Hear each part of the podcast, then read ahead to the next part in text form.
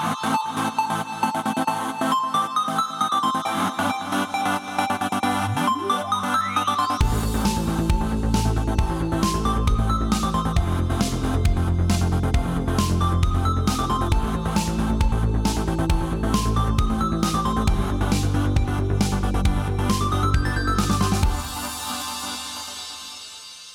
Hallå där och välkomna till Nördliv, en osensurerad, oklippt och fantastiskt nördig podcast om spel och allt möjligt. Det här är avsnitt nummer 353 och eh, dagens datum är den 14 i femte när vi spelar in det här.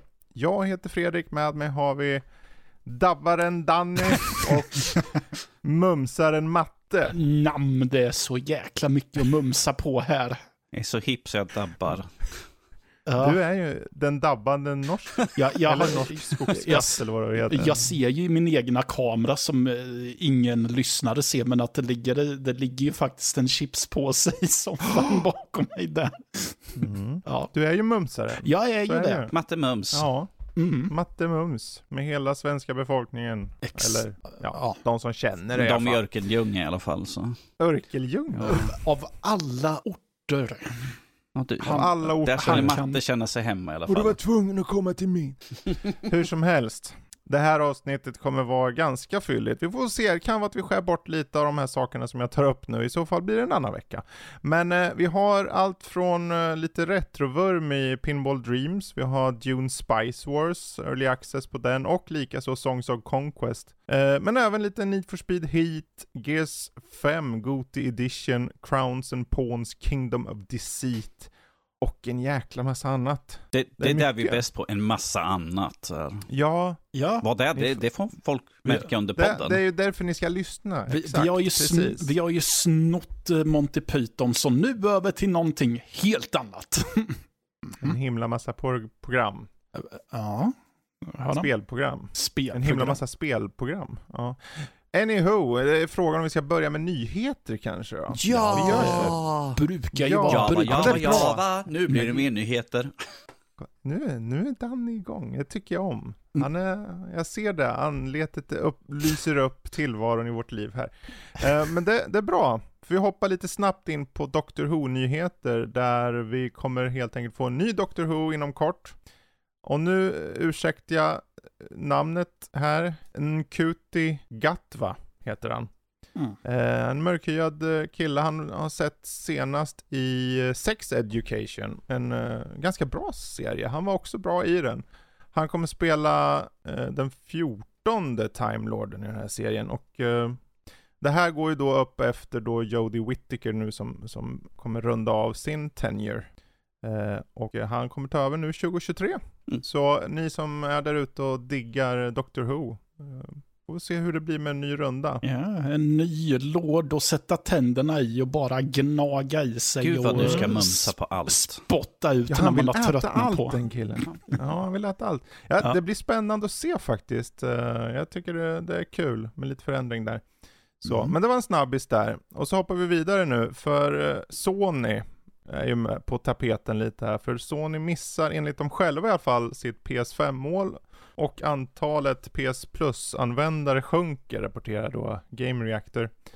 Ehm, och det här har ju då, färre månatliga användare fick då även aktiekursen för Sony att sjunka. Mm. Men, sen är det ju så om man tittar i statistiken, det, det, ja, de, det är väl det här, det handlar ju om prognoser och vi har ju varit där förut som med Square Enix och Tomb Raider och sånt att enligt rapport så sålde, såldes då PS5 med 19,3 miljoner totalt. 2 miljoner, får se, efter att ha levererat 2 miljoner konsoler till butiken under det senaste kvartalet. Eh, Sony har totalt sålt eh, just under räkenskapsåret 2021 11,5 miljoner. Man räknar lite olika beroende på vart vi är i året och chibbe och så. Ja.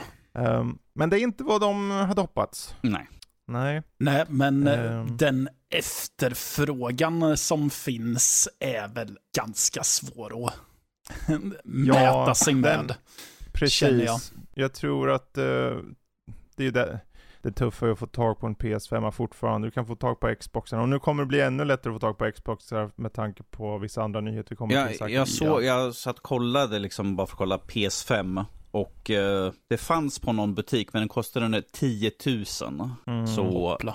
det är liksom ifall man verkligen vill Ja, slänga det- ut pengar. Precis. Det var ju någon vd i något företag, eh, det kanske var Sony som sa, det finns ju faktiskt enheter Ja, att köpa. ja jo, det finns. Men om du har, de kostar ju för mycket. om du har pengar, ja. Man ska, ni ska inte lägga 10 papp på en sån.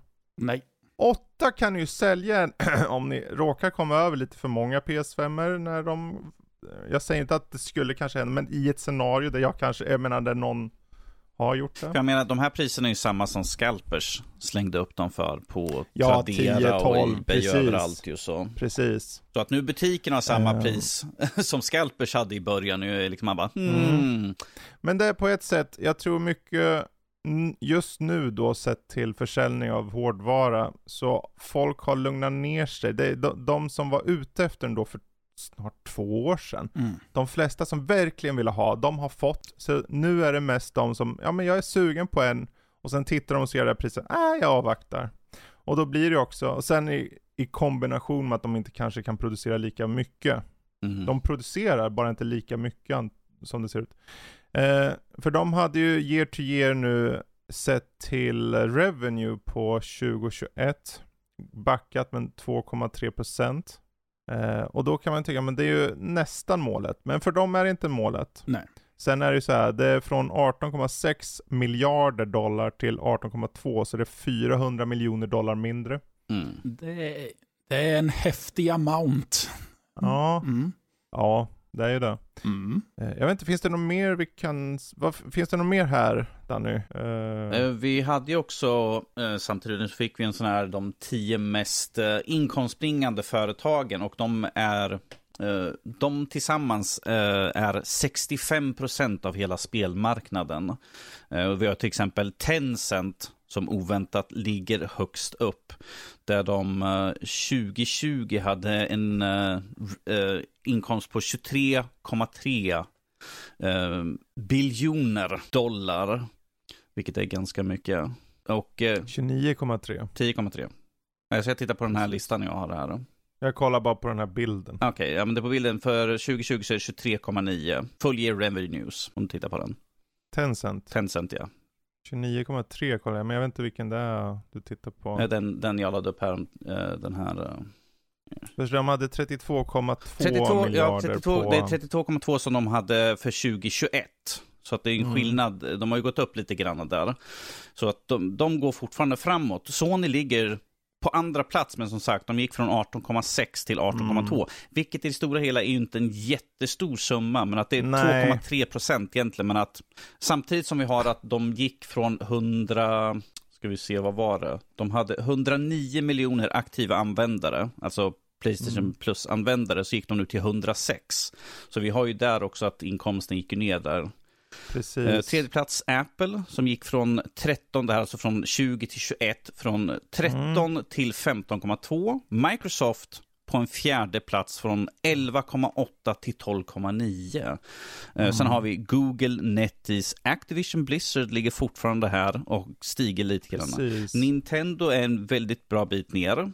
Och sen Electronic Arts och C-Limited som jag tyvärr inte känner till. eh, Men att de har ökat sin Jag omkomst. tycker det här, i alla fall. det här blir intressant sen. Jag tänker angående uppköp och liknande. Någonstans så kommer det väl ta stopp för Microsoft om, om du adderar. Nu, nu är det inte riktigt så det funkar, Nej. men om du adderar den här vinsten då, eller revenue, revenuen då som Activision Blizzard har på deras befintliga, så de är uppe i 18, Ja. är nästan 20. Så då blir de ju eh, andra största egentligen då. Precis, och då är de som sagt, då är de uppe och nosar där på Sony-siffror. Mm. Men som sagt, Sony har ju fortfarande eh, mängden användare, som sagt. Från 109 till 106 aktiva användare så är det ju fortfarande Precis. över 100 miljoner. Eh, och eh, Microsoft fortsätter ju att puttra på, men att vi måste ju få ut spelen. Vi måste ju locka in folket Ja. till Game Pass ju. Finns det något samband med att de tappar PS Plus-användare med att de har omarbetat PS Plus? Att det är som någon slags protest i att vi tycker inte om den här modellen, vi skiter i det här nu. Det är ju svårt att säga. Jo, Men det är ju också så här, den, den har ju inte lanserats än heller. nej men Så man, att, har ju eh, fått, m- eh, man har ju fått mail ifrån dem där de har förklarat hur det kommer fått- att funka. Och de flesta prenumeranter, eller som oss i vår sfär så är det så att vi har ju koll på det, vi snackar, rapporterar och, och allt det där. Eh, och gemene man har nog, precis som du, fått mail och fått mer information och då blir det kanske ett ställningstagande i stunden. Sen är ju frågan då efter lanseringen av de här tjänsterna, det är kanske att man stänger ner det nu och sen hoppar på en valnivå kanske till hösten eller något, vad vet jag. Mm. Så det kan ju vara att de får en spike längre fram. Men det är ju Mm. bara spekulation. Ja, ja, och det var bara en eh, tanke som slog mig nu och jag ville, Ja. s- tänkte jag, men jag, jag, jag stoppar ner det här fröet i jorden och ser om det finns något här. Och eh, ja, Ja, men det kan Mm. du göra. Det kanske du gör, ja, faktiskt. Mm. Ehm, men eh, vi, vi tar den bollen då, angående, vi var inne på Microsoft Mm. där. Ehm, Starfield och Redfall, nu är det bekräftat att de blir försenade. Eh, och det blir första halvan av 2023 eh, för båda. Jag skulle, det är ju de flesta, som Jeff Grubb till exempel säger, att förmodligen ser vi en release i februari för, för till exempel Starfield. Mm. Och sen en eh, maj däromkring för Redfield, eller vad säger Redfall. Och då är ju så här. Det ser ut, alltså ja, 2023 ser ut att bli ett jäkla fett år. Och vi kan ju sitta så här, men åh, varför skjuter ni på det? Men som vi alltid, det är så här, man är så här, alla gamers är en paradox. För ena stunden säger man, vi vill ha spelen nu, varför ska ni skjuta upp? Och så är folk arga för det. Men samtidigt när det släpps för tidigt, då är folk arga för det också. ja, Jag, jag, läste, att- jag läste någonstans att det var någon som gissades till att eh, de sköt upp det för att de inte ville att det skulle bli en cyberpunk. Att de, Ja, att de, inte, alltså- att de inte kanske skulle släppa den för, liksom, utan att ge, ge dem mer tid att kunna Phil- på det. Phil Spencer var ju där förra veckan. Mm. Och lät skjuta upp för att det inte var klart nog, Ja. eller skulle vara klart tillräckligt då för den releasen. Sen är det så första halvan av 2023, om det nu visar sig vara i februari så är det ju inte så många månader egentligen för, det är ju bara tre månader typ. Mm. Och Mm. även om det är, om vi ser till längsta fallet, första halvan, att det kommer i maj, juni. Det är så synd eftersom Så- att de hade ju valt ett så specifikt releasedatum Mm. på Starfield också. De kände sig ju så säkra tyckte man då. Ja, exakt. Även om jag var lite så här, okej, men de väljer just elfte i elfte. Sen fattar jag ju Mm. att det kanske hade att göra med att det skulle vara på årsdagen. Alltså det skulle vara 11 år sedan Skyrim släpptes. Ja, På dagen, om jag förstår det rätt. Så det kanske var därför de valde det. Medan jag tänkte det känns som ett Mm. placeholder-datum i mitt huvud. Även om man brukar väl då ta första eller sista. Ja, precis. Det var ett väldigt specifikt placeholder-datum. ja, jo.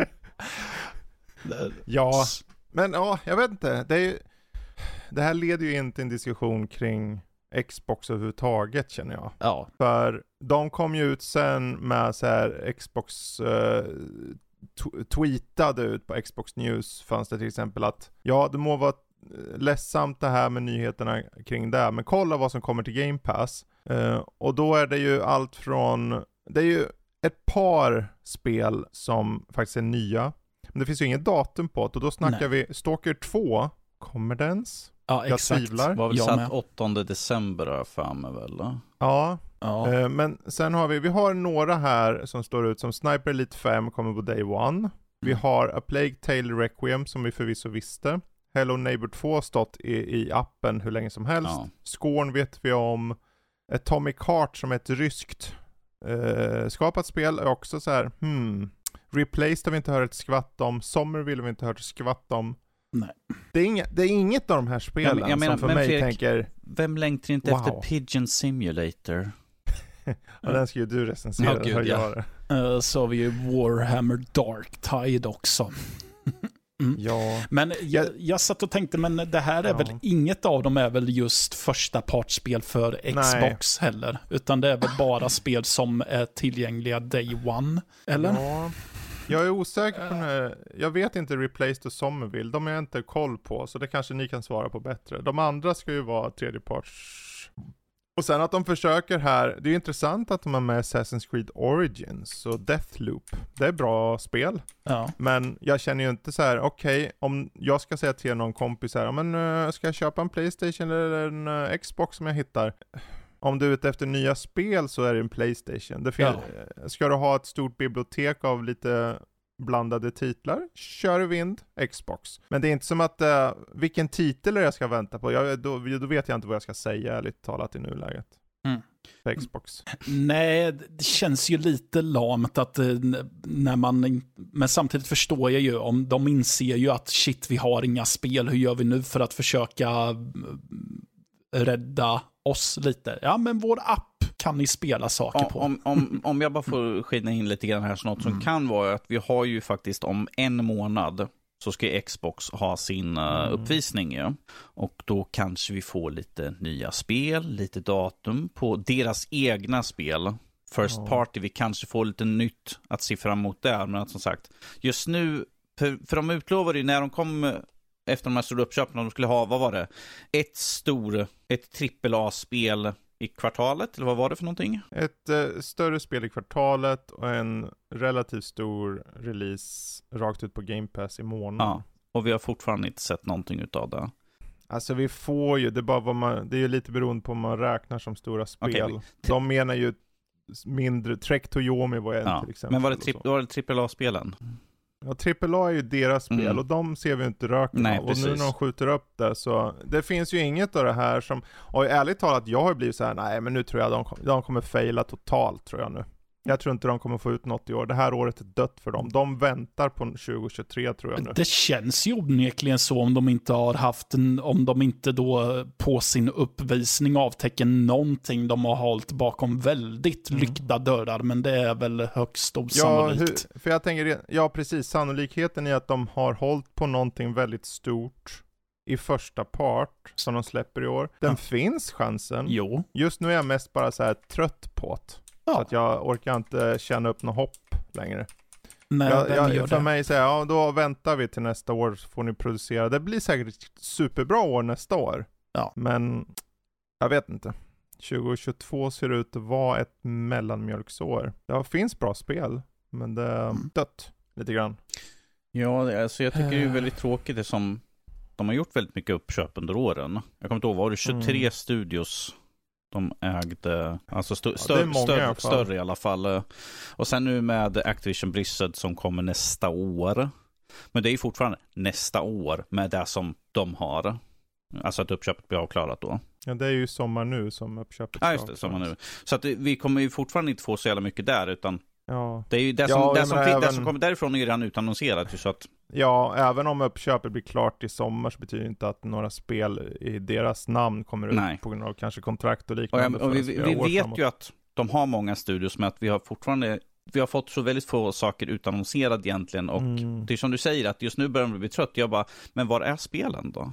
Mm. Visst, vi, så, visst, visst, vi såg ju det att ifall de får, eh, när Activision Blizzard, så kommer de bli en av de andra stora liksom. Men att ja. utan, uh, utan spelen så kommer ju inte spelarna komma ju. Ja, men det är för att spelen Nej. är i Phil Spencers privata lilla muskammare. Han, han, han, har dem hemma hos sig själv och spelar på. Han bara, ja, mix. Ja, precis. I sin man cave. Ja, ja, ja väl, vi hoppar vidare till mm. ännu mer roliga nyheter, typ. Typ. Nej men uh, Ubisoft har ju i alla fall släppt nu uh, i ett en helårsrapport. Det var kvartalsrapporter men nu kommer en helårsrapport. Och de bekräftar återigen då att uh, Avatar från Tears of Pandora, Mario plus Rabbit, Sparks of Hope och Skull and Bones kommer ha släppts under det här finansåret som då går fram till sista mars 2023. Så det finns ju en chans att vi kanske ser ett par spel då, uh, förmodligen redan uh, i höst, fram till sista mars där. Mm. Ja, precis. Ja. Och det är väl det. Ja. Kan jag snart få spela Skull Bones? Ja. Som han har om det, hade gått, om, det hade, om det inte hade krånglat att komma in på hade jag ju kunnat kört det. Mm. Men icke sa Nicke. Mm. Men eh, nu ska vi se, vi hoppar till sista här då. Eh, de, vi får ju mer spel i alla fall. Och då får vi ju remakes och remasters från Sega. Så att mm. om ni vill ha fler av sådana som ni kanske har kört för 20 år sedan så kanske det kommer komma några godbitar längre fram. Um. Ja, alltså får man möjligheten att leva på gamla meriter, varför ska man inte ta den?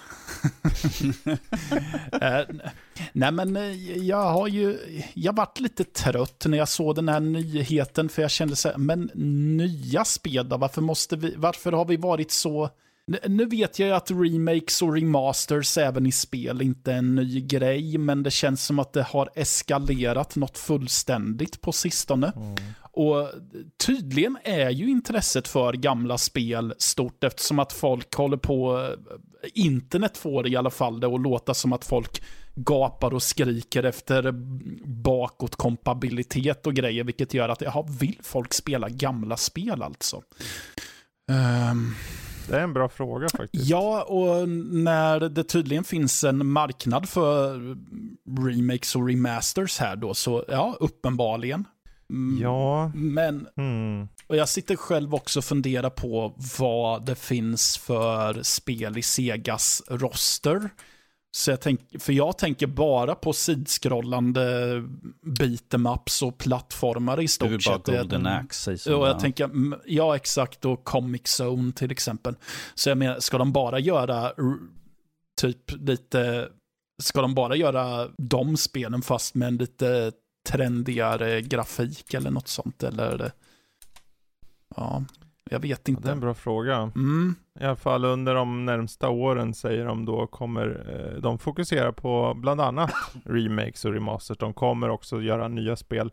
Vi har ju Sonic Frontier som kommer till hösten, Two Point Campus och lite annat. Så det, det kommer en del nya spel också. Det ska man inte säga något förstås. Men Nej. Det, det kommer komma, jag vet inte, det här...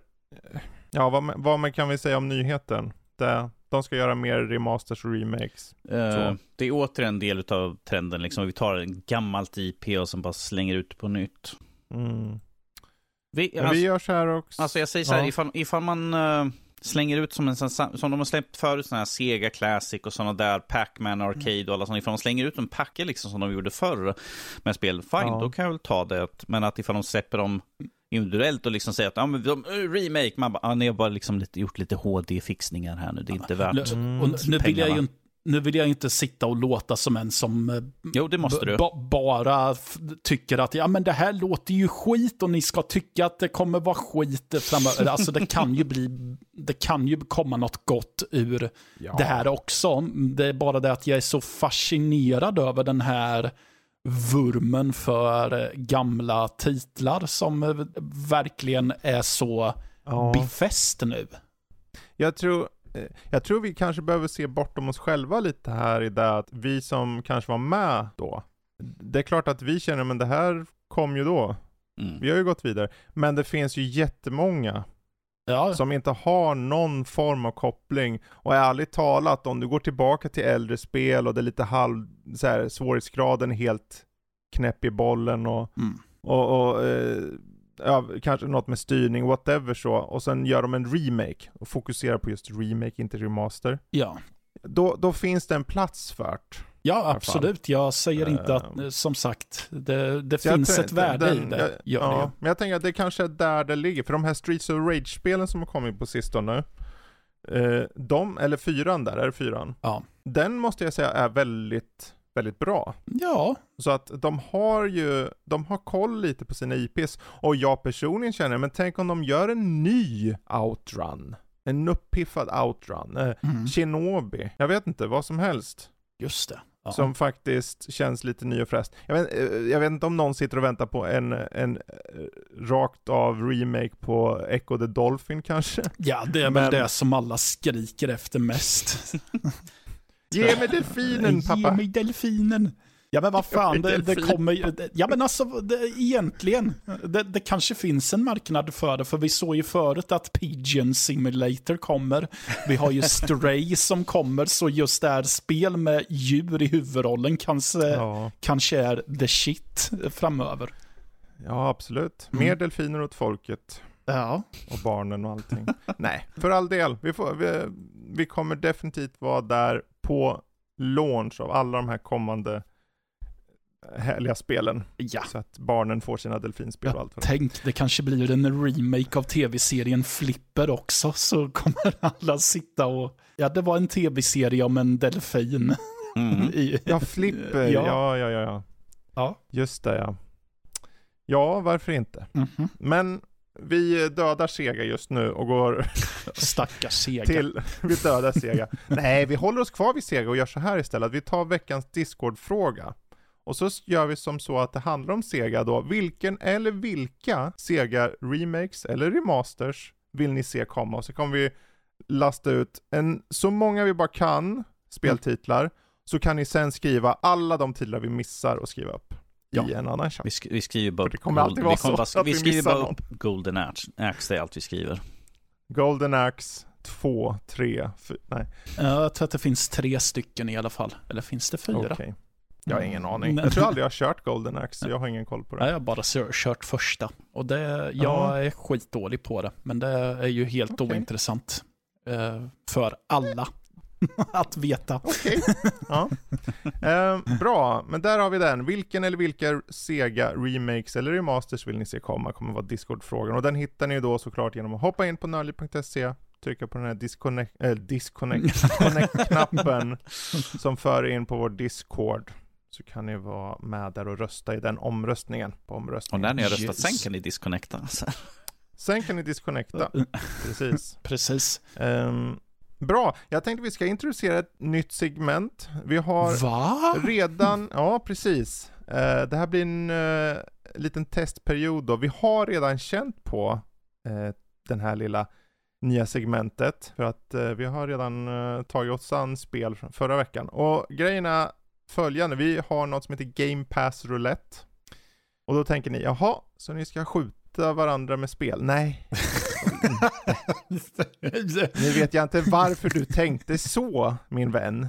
Det känns lite extremt. skulle, skulle spelen vara vapnet eller skulle spelen vara själva projektilen? Alltså, du får ju fråga personer som just tänkte det där, Ja, men, ja. hur de tänker. Okej, ja, ja, Ja. för all del. Hur som helst, hur som haver och hur som helst. Eh, det handlar om då att vi har, det finns ju en sektion inne på Game Pass-appen som heter Överraska mig, där man får slumpa till sig eh, ett spel. Så vi kommer slumpa fram tre spel eh, och sen då förutsatt att man inte, om man har spelat någon av dem då får man köra igen, ta något nytt. Eh, och sen så av de tre spel så får varje person välja ett. Mm. Och det spelet till nästa gång vi är med, eller gången efter, så ska vi ha spelat det. Japp. Och det är egentligen det. Så eh, det kan vara att ibland blir tre mindre bra spel, säger Mm. jag diplomatiskt. Och ibland så har man kanske tur att få tre eh, sådana här guldkorn som man aldrig ens kände till, men visar sig vara Wow, de där spelen jag ville ha testat, vilken ska jag ta? Vi får se. Vi får se. Eh, men jag tänker, vem, vem vill börja då? Ta Mumsmannen. Jag kan börja. Mumsmannen. Ja då. Mumsmannen får börja. Mhm. Bra. Eh, då trycker jag på överraska mig-knappen och så swishar här ska vi se. Första spelet, Middle Earth Shadow of War. Är det något du har kört eller? Nej. Är det, upp, Ja, är det första upp, spelet eller är det uppföljaren? Andra. Det andra spelet. Okej, ja, det spelar ju mindre roll i och för sig. Mm. Ja, okej. no. nu hoppas jag du kommer ihåg den där titeln för jag har, eh, jag klickar vidare nu. Eh, och sen har vi en spel nummer två. Fallout 3. Det har jag det? kört. Ja, då skippar vi det. Då har vi Yakuza 5 Remastered för Windows 10. Ja, nej, det har jag inte kört. Yakuza 5. Yakuza som de säger i Norrbotten. Mm. Ja, då tar vi överraska mig sista gången och då är det Dodgeball Academia. Ja, den har jag inte heller kört. Okej. Ja, Eh, då har du tre spel. Första var... mid- Middle Earth eh, Shadow of War. Det andra var Yes. Yakuza 5 Remaster för Windows 10 och den sista nu är Dodgeball Academy. ehm, Vilken vill du ha lirat till nästa gång? av de Alltså, här? eh, alltså Yakuza vill jag verkligen inte köra. För att eh, Okej. jag har testat ett och tyckte att det var skit. Ehm, Okej. eh, sorry alla Die Hard-fans där ute, men det var så jag kände. Ehm, sen är frågan, det här Dodgeball Academia ser ju ut att ha potentiell, eh, en knaspotential lite. Mm. Eh, men eh, jag... jag kommer nog välja Shadow of War. Eller vad det Okej. hette. Mm. Mm. Ja, spännande. Får, då får vi höra nästa gång du är med förhoppningsvis om Shadow of War då. Ja. Eh, toppen. Då är det farbror Norsks tur. Farbror Norsk. Mm, Jag trycker på knappen. Ska vi se. I Game Pass Roulette. Den, den, Först har den vi- äger jag, alltså inte Doom Eternal. Doom den äger Eternal jag har jag kört. mosat igenom. Och sen har vi Star Wars Jedi Fallen Order. Äger också. Ja, men har du Och kört? Jag har kört? Ja, ja, Okej. jag har kört. Sen har vi The Ascent. Som har är du recenserat. Ja. Elder Scrolls Skyrim. Eh, Det roliga är att jag, jag har sett spelet så jag har aldrig spelat det själv. Jaha. Ah, Okej. då har vi en kandidat. Mm. Skyrim. Mm. Det finns personer som inte har rört Skyrim. Det Mm. tycker jag är ganska kul faktiskt. Skönt att höra. Gears. Gears Tactics. Har inte kört. Bra, bra, bra. Och slutligen, tredje alternativet är Super Lucky's Tale. En plattformare. Med en gullig liten räv. Ja, Mm. Så ska det bli en Foxy norsk av det hela. Foxy Norsk. Eller ska det inte en delfin? Nej. Ge mig delfinen pappa. Ehm, jag tror jag tar Super Lucky's Tale så blir det lite mer... Jag menar, ifall jag tar Skyrim så kommer jag ju liksom, eh, vet jag hur veckan kommer gå att bara sitta och springa över hela kartan sådär. Sant, sant. Det, Ja, Du ja, kan... jag ska inte säga något. Jag har kört Super Lucky's Tale. Det blir kul att höra vad du tycker sen. Mhm. Ja, jag var Eh, Då är det min tur, eller otur då. Ja. Eh, första alternativet är Fallout 4 har jag ju faktiskt kört ganska mycket på, Mm. så jag hoppar den. Um, Mass Effect har jag också kört. Nu ska vi se.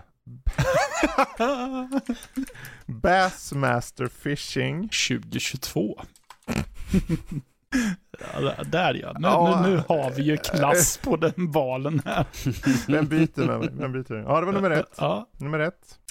Halo 3, den har jag ju kört. Så då får jag väl ta bort den då. Uh, Unsighted. Jag tror inte jag har kört det. Det låter bekant, men jag, jag vet inte. Mm. Unsighted. Det ser ut som något... Uh, Jag kan i alla fall se att du har noll av noll poäng i alla fall på Ja, den. Så. precis. Men Ja. det är ju, ibland har jag tillgång till andra Steam och sånt. Men det, vi låter det vara, Ja. vara kvar. Mm. Den ska vara kvar. Yes. Så enkelt är det. Mm. Och sen sista spelet nu då. Lemnis Gate. Windows Ja, edition. den har jag inte, den har jag inte kört. Så de här fantastiska spelen jag har då är ju Bassmaster Fishing 2022 eller Unsighted eller Lemnis Gate. Ja. Eh, Lemnis Gate vet jag ju vad det är, det är den här tidsrese multiplayer-spelet. Man skjuter och så kan du få skott och åka, ju så här, Mm. åka tillbaka i tiden och grejer. Just Unsighted var väl någon plattformare Ja, kanske i multiplayer. Ja, eh, typ någon action. Det är säkert något hack and slash-aktigt, såg det ut som. Men, Hack and slash. Ja, kanske inte, ja, men... ja, eh, men ja, jo. Det hade ju de där vibbarna. Action-äventyr, RPG beskrivs det som. Mm. Highly replayable med co-op. Det udda här är att jag faktiskt mest för Unsighted eller Bassmaster. Jag trodde aldrig jag skulle ha sagt något sånt i hela mitt liv. Men för att göra det lite intressant Mm. så kör jag på Bassmaster. Yes! det hade jag valt också med de valen. Alltså det är ju ett spel som, för det, det, det som är bra här, hela idén med den här lilla eh, segmentet eller leken eller vad man vill kalla det, att man känner på spelet. Vi, vi har ingen så här att ni måste ha kört 40 timmar på skiten. Mm. Hur, det är ju inte som att jag inte vet att det handlar om fiske. Hur bra är spelet som, som fiskespel? Det återstår att se. Mm. Verkligen. Precis. Jag ser bara att det går att köpa. den Ja, jag reagerade på det också. Ja men du, här, det var Ja. normal. Ja, Det fanns en eh, specialutgåva som... Ja, eh, det vill vi inte ha. Vi vill bara Nej, ha, specialutgåvor vi vill ha standardfiskar. Ja. Så här, vi vill inte råka få en blåval på kroken eller något sånt. En delfin! Ja, exakt. Ja, ja. Då så, då har vi våra spel och det var Shadow War för matte till nästa gång han är med. Yes. Super Lucky's Tale, lite plattformen för norsken. Mm. Och Bassmaster Fishing 2022 nästa gång jag är med. Precis. Det blir ju spännande att höra. Så som ni väntar, ni sitter på nålar där ute. Ja, men jag tycker att det är en kul idé. Det påminner mig om eh, i min förra podd som jag hade med en kompis då vi hade ett segment vi kallar för uppdraget då vi valde ett Mm. spel som den andra skulle ta sig an. Precis, Mm. precis. Vi hade ju i, i våra ungdomars dagar eh, veckans spel som var liknande. Men eh, ja, bra. Då så, då ska vi gå vidare. Eh, jag tänker vi hoppar in på vad vi själva har spelat och sett. Mm. Eh, och vi hade ju faktiskt, apropå då Game Pass Roulette, så, så körde vi ju en för att ha igång det lite sådär till den här veckan. Så det var ingenting som var med i podden då, men att vi redan hade några spel och det som blev då var att det var Halo Spartan Strike för mig och det var Gears 5 Goat Edition och Need for Speed Heat för norsken. Eh, och nu när vi sitter vi här redo att ta upp det, så jag Mm. funderar på om vi ska börja med någon av dem bara för att riva av det. Eh, Det kan vi göra. Vill ni höra om Halo eller vill ni prata om Gears eller vill ni prata om Need for Speed? Vad känner ni, Ja, mina vänner? Jag är ju lite intresserad av hur det har gått för bilåkarnorsken.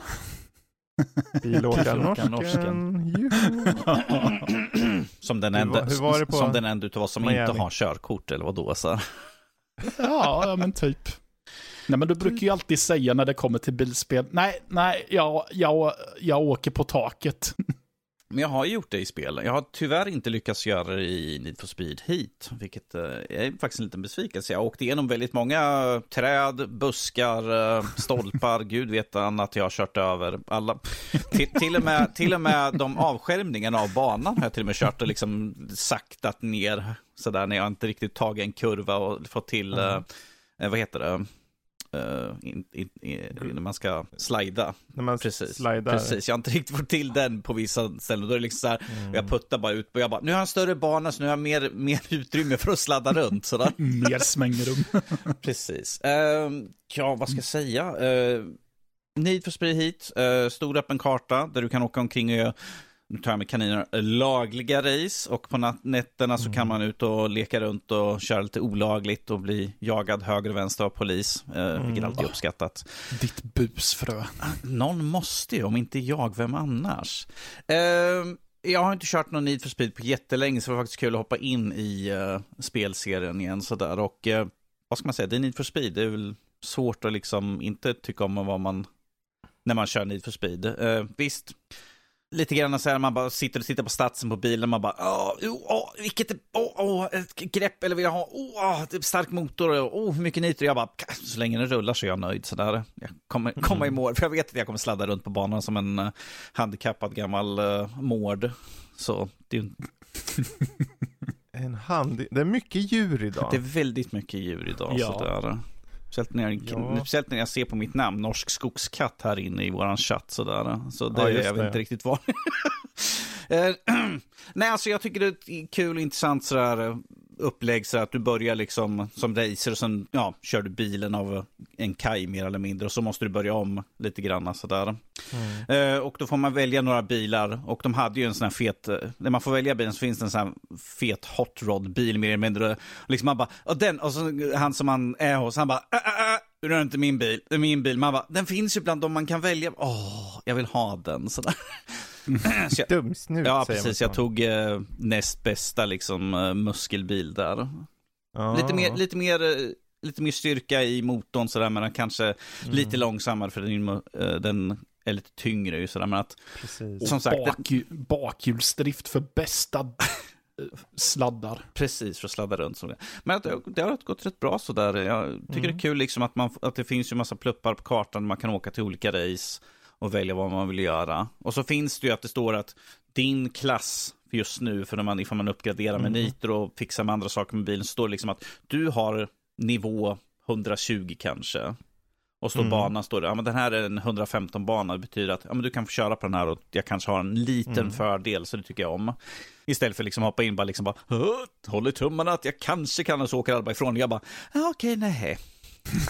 Ja. Jag tycker, om, Ja, jag, tycker, jag, tycker om att komma, ja. jag tycker om att komma i slutet på banan, så liksom bara sladda in i sidan på alla andra, putta dem lite grann åt sidan, så kommer jag liksom Ja. ta raksträckan in i mål. Så de bara, vad fan, vi ledde hela, hela sträckan, så kommer de putta på oss i slutet. Det här var ju, jag, jag har för mig jag recenserade Du det har här. recenserat det här för länge sedan. Ja, och det var ju- just, de har ju den här, det är ju typ som Miami, Mm. det heter väl något så här Palm City Ja. eller någonting. Som du är i. Och eh, de kör som du var inne på förut, att det, på natten så är det street racing, Ja. på dagen så åker du runt liksom. Och, så det här, att det är olika saker som händer beroende på om det är mörkt eller ljust, tyckte jag om då, jag för mig. Mm. Men sen hade de, jag vet inte hur mycket du hann se det, men de hade, tror jag, så att det var som filmat så här med skådespelare som bara gick sömlöst in i, i liksom, ja men nu, nu är det spelmiljön här. Mm. Så att det var liksom, du hade så här actors och sånt och sen så bara bytte han rakt in och så vips, nu var det spelmiljön. Så Det var så här väldigt mycket sömlöst. Sen kanske inte skådespelarinsatsen var det bästa. Om, om vi säger så här, det, det som finns utav storyn, jag har liksom totalt inte brytt mig om. Jag bara, jag vill köra bil. Jag är mm. totalt ointresserad av vad, din, vad ditt mål är här. Helt sant. Jag, jag menar vad ska man göra? Man ska ju köra bil. Behöver inte ha så mycket story egentligen. Ja, det är där som, det, det, är där som de inte, det var där som jag tyckte var fascinerande att de gör när de gjorde Need for Speed-filmen. Liksom man bara, vad finns det för mm. något att berätta? Du kör bil och ska liksom vinna, det är det som är målet. Precis. Mm. Precis. Det är som liksom man väljer ja. karaktär, det fanns var det, tio olika karaktärer. Jag bara, uh, in i mini för det spelar ingen roll vem jag tar, för det är totalt oväsentligt mm. sådär. Det finns inte det djupet på det här spelet. Liksom, jag vill, åh, jag måste lära känna min karaktär, jag vill se vad hans drömmar och nej. mål och hopp är. Liksom, nej, jag, vill bara... jag tror de har, de slängde väl in det då för att det var lite så här hett. De hade ju fått till den tekniken, men jag vet inte, jag för mig jag tyckte det var en jäkla tråkig story ändå. Det är bara ett svepskäl för att de ska kolla, vi kan göra det. Jag har skippat typ all, alla story-grejer. Jag bara, jag bryr mig inte, vad är nästa race? Mm. Jag tror det är allt. Du sitter med inställningen sidan, cargo room. Ja. Man kan ju åtminstone tänka så här då att för de som vill ha en story så kan de få det, men för de som inte vill ha en så är det bara hoppa. För det var inga problem att hoppa över. Nej, du kan skippa uh, cutscenes och allt ja. sånt där så. Är bara att hålla in A ja, så, så, skippar man det. Mm. Ja, ja. Mm. Street racing alla underground där. Uh, det finns väl, det. har du något mer du vill innan vi går vidare. Brum brum. Brum brum. Mm, det är allt som behövs säga. jag åkte inte på taket, jag är besviken. Att se vad, det blir spännande nästa gång när det är Super Lucky's Tale då. Ja, jo. Um, men bra, jag, jag, kan ju ta bollen då, för jag tänker jag, jag fick ju till med Halo Spartan Strike, som jag aldrig, typ aldrig hört talas om innan. Jag tänkte okej, okay, det var ett spel här. det där. Uh, nej men det är en top-down twin stick shooter typ. Mm. Och eh, det är lite så här uppdragsbaserat, så du går med bara en Spartan Super Soldier. Eh, nondescript sådan. Och eh, gör lite uppdrag bara. På den här kartan ska du liksom eskortera ett stort megatank och på den här ska du liksom eh, bara ta över kartan och så. Det var väldigt basic måste jag säga. Mm. Det var jag har inte kört igenom spelet, det, det kan jag ju erkänna. Mm. Men mm. jag körde en bit och tänkte, okej, okay, jag ser ju att de försöker ibland utnyttja, ibland kan man få så här, ja nu kan du få en Warthog och köra lite bil en kort bit mm. och hoppar ur. Och sen skjuter du lite mer. Det var ingen variation i vapnen riktigt och det var lite så här. men det, jag tror den var serviceable. Mm. Jag tror, jag tänker om man är så här jättehype för Halo och så, då tror jag man kan få lite kul i det. Och få en lite annorlunda än bara uh, FPS så. Hur är, så why not? hur är det om man bara är ute efter en uh, kul Twin Stick? Ja, jag vet inte. För mig är det så här, jag, om jag ska ha en Twin Stick och det ska vara en typ sån här shooter Twin Stick. Ja. Då vill jag nog hellre se lite mer bullet hell fasoner så att säga. Att få lite mer intensitet i det. För det här var väldigt så här, okej okay, nu ser jag de här små grunts, eller vad heter de? Mm. Springer mot mig. Jag bara, mm. pop, pop, pop och så dör den. Okej, okay, så det var inte som det här som jag recenserade för några år sedan, West of Dead, där du sköt fienden lika mycket som du också kastade dig bakom skydd för att uh, akta mm. dig för mm. alla fiender som sköt på dig. Ja, det fanns ju lite skydd och sånt. Det var bara ingen större mängd i de bitar jag körde. Det kanske öppnar upp sig senare, vad vet jag. Mm. Men det var, som sagt, serviceable. Vet, jag vet inte riktigt vad man kan säga om det. Det, det kändes som lite så här, det är ju ett billigt spel bara. Det är nästan på gränsen till mobilspel. Mm -hmm. Vilket jag förstår när jag kollar på uh, Steam, där finns det ju också att köpa. Du kan köpa den för 3 euro.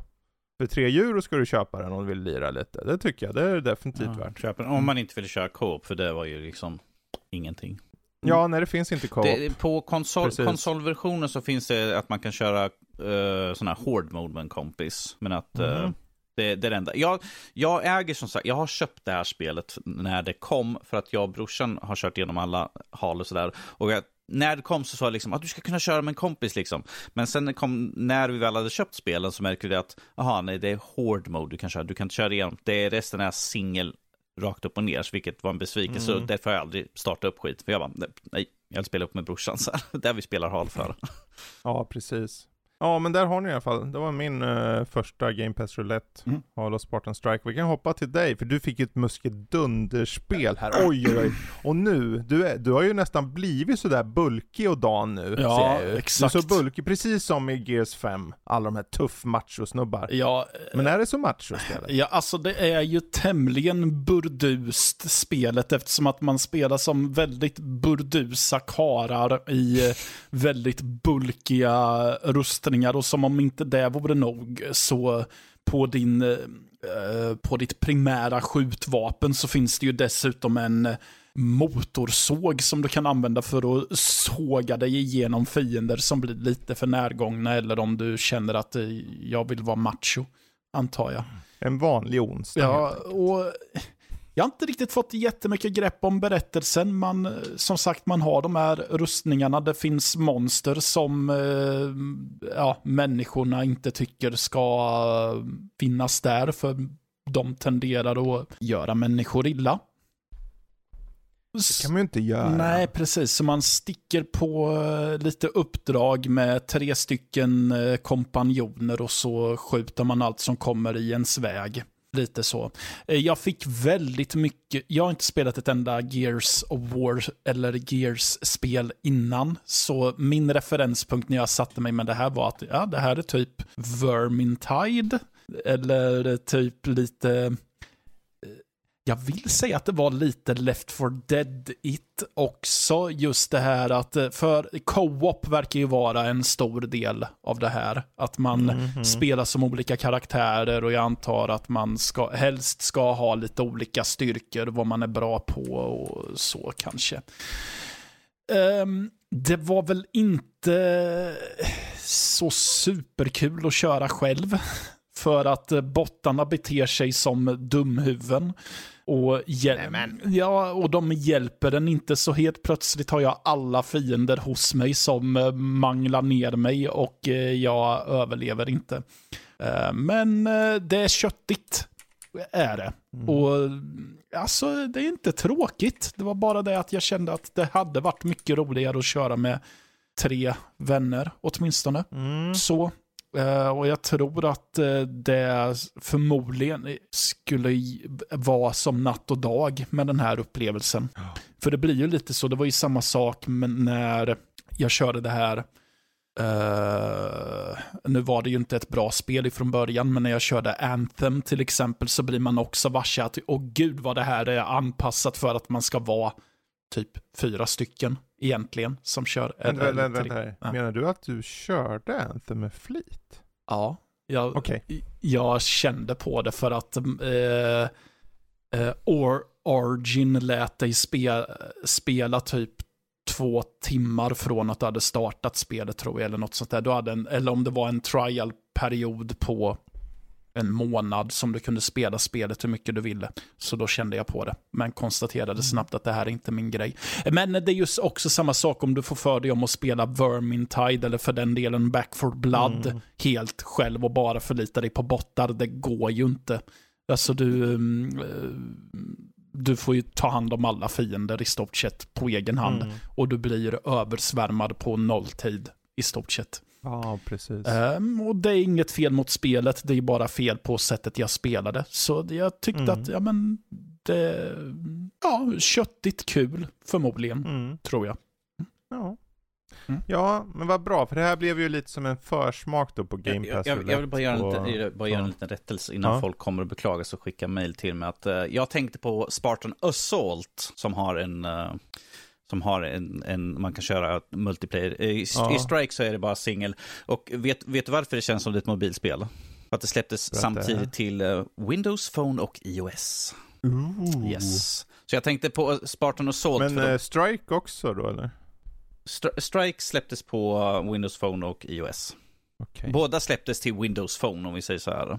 Ah, ja, Därav ja. Eh, de har eh, det här kontrollschemat. Sådär. Men jag tänkte, för de heter så snarlikt och jag tänkte på Assault. De, och Assault har ju det där, eh, man kan köra multiplayer som ett separat hårdlog, men att Strike har absolut ingenting. Vilket jag kommer ihåg att okay. det fick skit för det också, ifall jag inte minns helt fel. Så, så, så, ja, bra, så inte någon skriver liksom, du tänker på den här och skjuter upp glasögon på näsan. Ja, ja, sådär, så. ja det, så kan det vara. Eh, då så. Mm. Eh, ja, det blir bra. Det blir intressant att se då. Förhoppningsvis har vi ju lite... Jag vill, inte, jag vill inte vara elak och säga att vi har mer extrema åsikter om spelen nästa gång vi tar upp de här Game Pass Roulette. Men det är så här, det blir lite roligt för ibland kan man få ett spel som, vem vet, kanske Bassmaster Fishing 2022. Ja, Och det är skitbra. Ja, alltså jag ska väl också krypa till korset och erkänna att jag kanske inte la så mycket tid på Gears 5 som jag egentligen hade hoppats, för jag hamnade på ett eh, embargospel som har tagit Mm. upp väldigt mycket spel, eller, speltid för mig Ja, istället. precis. Mm. Man får ge det en tid man kan, man får lite, det är lite så här, en liten extra krydda på Exakt. podden. Så, Mm. så är det. Um, lite extra krydda, det kanske finns i kött, som finns i filmen Fresh. Ja. Vad är Fresh för något? Fresh är en eh, lite, ja, vi kan väl kalla det för en thriller med lite skräckelement som finns tillgänglig på Disney Plus av alla ställen. Nu har jag inte koll på vad skådespelarna heter i filmen, men eh, i alla fall, det handlar om en tjej som är inne i, eh, ja men hon, hon internetdejtar.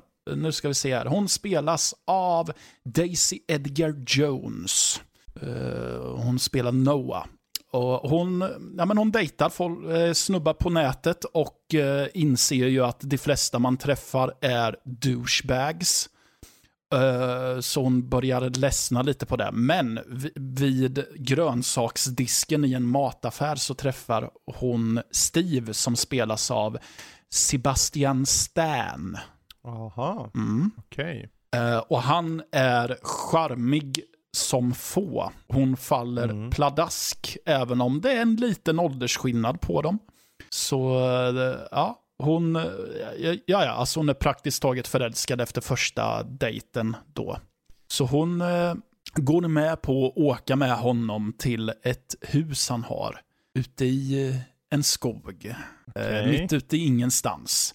Även om hennes Mhm. bästa vän eh, försöker att, är du säker? Jo, men eh, han, jag, jag litar på honom och sådär. Hon blir drogad och eh, när hon vaknar upp så är hon i en cell. Och han eh, eh, sitter i cellen tillsammans med honom. Han, han har fortfarande sitt charmiga maner och förklarar väldigt lugnt och väldigt trevligt för henne att eh, eh, jag kommer att sälja ditt kött bit för bit. Du kommer inte dö direkt, men förr eller senare, det är ju ofrånkomligt, för jag kommer ju ta bitar av din kropp tills ja, det inte är något kvar, helt enkelt. Okej, Ja. där har vi en premiss. Där har vi en premiss, ja. Och det här är, om man säger så här, eh, för, om man, titeln och förtexterna till filmen kom, dyker inte upp förrän en halvtimme in i filmen. Och det är liksom när filmen är det är när den är igång. Och det, jag gillar det just eftersom att det, det är ett så tydligt statement att nej men, du måste lära känna karaktärerna och veta vart de kommer ifrån innan vi börjar på riktigt. Eh, och det här är ju, det är ju så väldigt lätt i den, med den här premissen att man tänker att det ska vara som eh, de här, eh, den här franska extremvågen som kom för tio år sedan med Martyrs och Inside och vidare. Att man tänker nu är det en massa blodigt äckel. Det är väldigt lite sånt. Jag skulle inte säga att det är en film som så mycket riktar in sig på att vara obehaglig, även om det såklart är där också. Den vill få tittaren att känna sig obekväm väldigt mycket. För han Sebastian Stan, han, jag gillar att han aldrig riktigt är superantagonistisk i sitt sätt att spela, utan han, han spelar fortfarande som att han vill göra gott intryck på eh, Daisy Edgar Jones och så. Alltså han har fortfarande det här trevliga maneret när han tillreder kött och berättar om att han styckar eh, hennes cellkamrater som finns också. Och- det är också så här väldigt fina scener när tjejerna börjar prata med varandra via, ventilation, via ventilationen. Och så här att det är väldigt länge som vi inte ser hon som eh, Daisy Edgar Jones pratar med. Utan eh, så vi vet ju inte ja, men i vilket stadie är hon, alltså hur mycket av hennes kropp är eh, Ja, i precis. behållning och så. Så eh, riktigt, riktigt välspelad och väldigt intressant film tycker jag. eh, Rätt igenom. De gör väldigt intressanta grejer just storytelling mässigt så att man till och med ibland sitter och tänker, nej men vad gör ni? Nej, gör inte så där. Mm. Och, och, och det här var på Disney+, Plus, den familjevänliga Ja. kanalen. Tillhör väl Star då? Ja, jag det det. ja, exakt så. Um, sl slutet är väl lite sådär, alltså framåt slutet av filmen så jag ska inte säga att filmen klappar ihop och faller sönder fullständigt, men det är inte filmens eh, starkaste punkt om man säger så. Mm. Eh, den är, men fram tills eh, den sista, de sista, eh, säg sista kvarten ungefär, så är, det, så är den riktigt, riktigt bra. Det, Eh, det låter så- grann som filmen snubblar in över mållinjen istället för liksom Ja. rakt, rakt, raka rör ända in. Liksom, och, ja, men och lite- liksom får igenom Ja, men- hela filmen så att den känns bra Ja, igenom. ja, men lite så. De gör en grej med en, kara- med en bikaraktär. Det, det känns som att de vill göra ett statement på en kliché som förekommer i filmer. Men det känns, men i slutändan blir det lite så här, men varför var den karaktären med överhuvudtaget? Varför hade den den arken överhuvudtaget då? Om ni bara ska göra den här cop-outen i slutet. Ja, ja, men det, det låter spännande ändå. Fresh alltså. Ja, det är en rekommendation. Eh, riktigt stark sådan. Ja, ja men kul. Mm. Lite film, aldrig fel Nej. faktiskt. Eh, jag kan väl lika gärna hoppa över till den filmen jag såg då, så kan vi riva av filmerna så att säga. Vi får väl se, det kanske blir någon mer. Vi återstår att se. Jag såg ju faktiskt, den är ganska ny nu, den heter på svenska Tuffa gänget. Eh, jag såg den på engelska, då heter den The Bad Guys. Och eh, det här är mer eller mindre, tänk er Oceans Eleven, Mm. fast i tecknad form. Ehm, och eh, jag skulle inte säga att det är en av de bästa filmer jag har sett så, liksom sett an, eh, till stories och så, men den animationerna i den är, det är någonting väldigt fräscht över den just för att den påminner lite om idén som man får från Spiderman, de här tecknade, vad nu den heter. Uh, Across Spider-Verse, the- någons, Ja, någonting. precis. Mm. Det här med att du försöker blända samman lite olika typer av tekniker i, i animationen. Så det, det är både så här tecknat och datoranimerat i det. Mhm. Eh, sen kanske det tecknade är datoranimerat, det jag inte, men det ser ut som animerat. Ja. Men hur som helst, det, det handlar egentligen om fem stycken då tjuvar kan man säga. Det är Mr. Wolf som är i huvudrollen, spelad av eh, Sam Rockwell. Han är eh, väldigt bra i den här. Mm. Eh, Mr. Snake, eh, Mark Maron, för att nämna vem som spelar han, han är ju uppenbarligen en orm då. Och sen Mr. Shark som klär ut sig. Som klär ut sig Han- till en haj. Nej, nej okej, jag, nej, jag, nej, som hade, klär ut sig. Det, Ja. det är liksom, han, han är, jag hade han är trailern maskeringsmästare. jag hade trailern uppe vid sidan av och såg lös mustasch och grejer. Eh, han är bra. Eh, Mm. Sen har vi Mr. Piranha som är då en tuffing, liksom. han eh, är- kom bärsärkagång och så här en tough guy. Och slutligen har vi en hacker då, Miss Tarantula, eh, även kallad Webs. Eh, och de gör egentligen heist då. De Mm. heistar in på olika saker och ting. Men vid, en, vid den ultimata heisten så går det ju inte som de ska och de blir satta att istället för att ehm, åka rakt in i finkan så tas de hand om en filantrop som tänker att han ska vända dem till att Mhm. bli good, the good guys. Eller? Ni får titta på filmen så får ni se. Aha. Mm. Ehm, det är en, eh, jag måste säga det var en, var en sån där skön, ibland vill man bara ha en film man bara kan titta på och känna, vad skönt att slappna av. Den har den här, de till och med refererar till Oceans Eleven i och med att de refererar till George Clooney och grejer. Mm. Och, eh, och Sam Rockwell är bra i den och alla de här är bra i rollerna. Jag måste säga, den ser, den ser väldigt charmig ut i trailern i alla fall, tycker jag. Mm. Absolut. Mm. Eh, jag skulle inte säga att det är som sagt en av de bästa liksom, för den är lite mer, det, det är ju inte som att det inte, alltså man vet ju plotten direkt. Du vet den direkt när, när en viss grej händer, liksom det här med att de blir tagna och, och de ska bli the good guys, kan de bli the good guys och, Mm. och lite vem som tar dem och så vidare. Eh, De flesta kommer räkna ut allt i förväg och där är ju svagheten i filmen. Men animationen tillsammans med prestationerna, framförallt Sam Rockwell är jävligt nice. Jag vill se nästan en uppföljare med Mr. Wolf bara för han är så likable, hela det här gänget. Kanske får en tv-serie sen- Fredrik, vet du? Ja, kanske det. Ehm, och just det här att anspelningar på eh, Oceans Eleven typ, så. Fast i tecknad form. Jag tycker det, det är ett bra tips för de som, som är sugna liksom. Mm. Och gillar, gillar de typerna av filmer, filmerna liksom. Väldigt humoristisk också. Um, överlag. Du har ju Richard, eh, vad heter han? Richard Ayoade. Ayoade heter han. Mm. Han är britt. Han spelar ju en liten, ehm, vad är han för något? En liten så här Mars, vad, är- vad heter det? Hamster typ, fast ändå inte. Något åt det hållet. Um, Chinchilla? Nej, det är fel. guinea pig. Ja, marsvin. Guinea pig var nu. Marsvin. Mm. Mm. Ja. Så där, ja men det, det är en mysig film. Gå på bio nu. Mm. Eh, har ni ungar och liknande, gå. Har ni inte ungar, gå ändå. Ja. Typ så. Klä ut det till ett barn och gå och titta på den. Ja. Som du sa där, Mr Shark är ju maskeringsmästare och ett tillfälle, jag tycker det var jätte, det var en av de roligaste i hela filmen, jag kommer spoila den, för det är bara en scen. Mm. Han klär ju ut sig titt som tätt till olika saker. Och folk köper det alltid. För att det märkliga är att världen består ju av människor också. Okej. Men han är ju en haj. Så ett, han bryter sig in på ett ställe för de ska frigöra massor med andra sådana här guinea pigs, pigs Mm. marsvin, eller vad det är. Ehm, och han, det enda han har satt på är faktiskt en mustasch.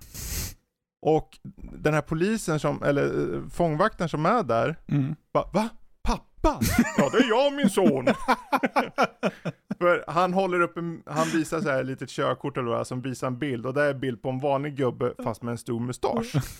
Och den här gubben ja men det är ju pappa och sen så gör han något och han springer iväg liksom. Och han köper direkt att hans pappa, jag tyckte det var så, den scenen var så, den enkapsulerar in hela filmen. Den var så här, den är väldigt, lite lättsam humor, så här, frivolous, enkel. Mm. Men de flesta kan ta till sig och den var bara så här knäpp så jag tyckte det var kul. Ja, det är precis sån fånig humor jag gillar.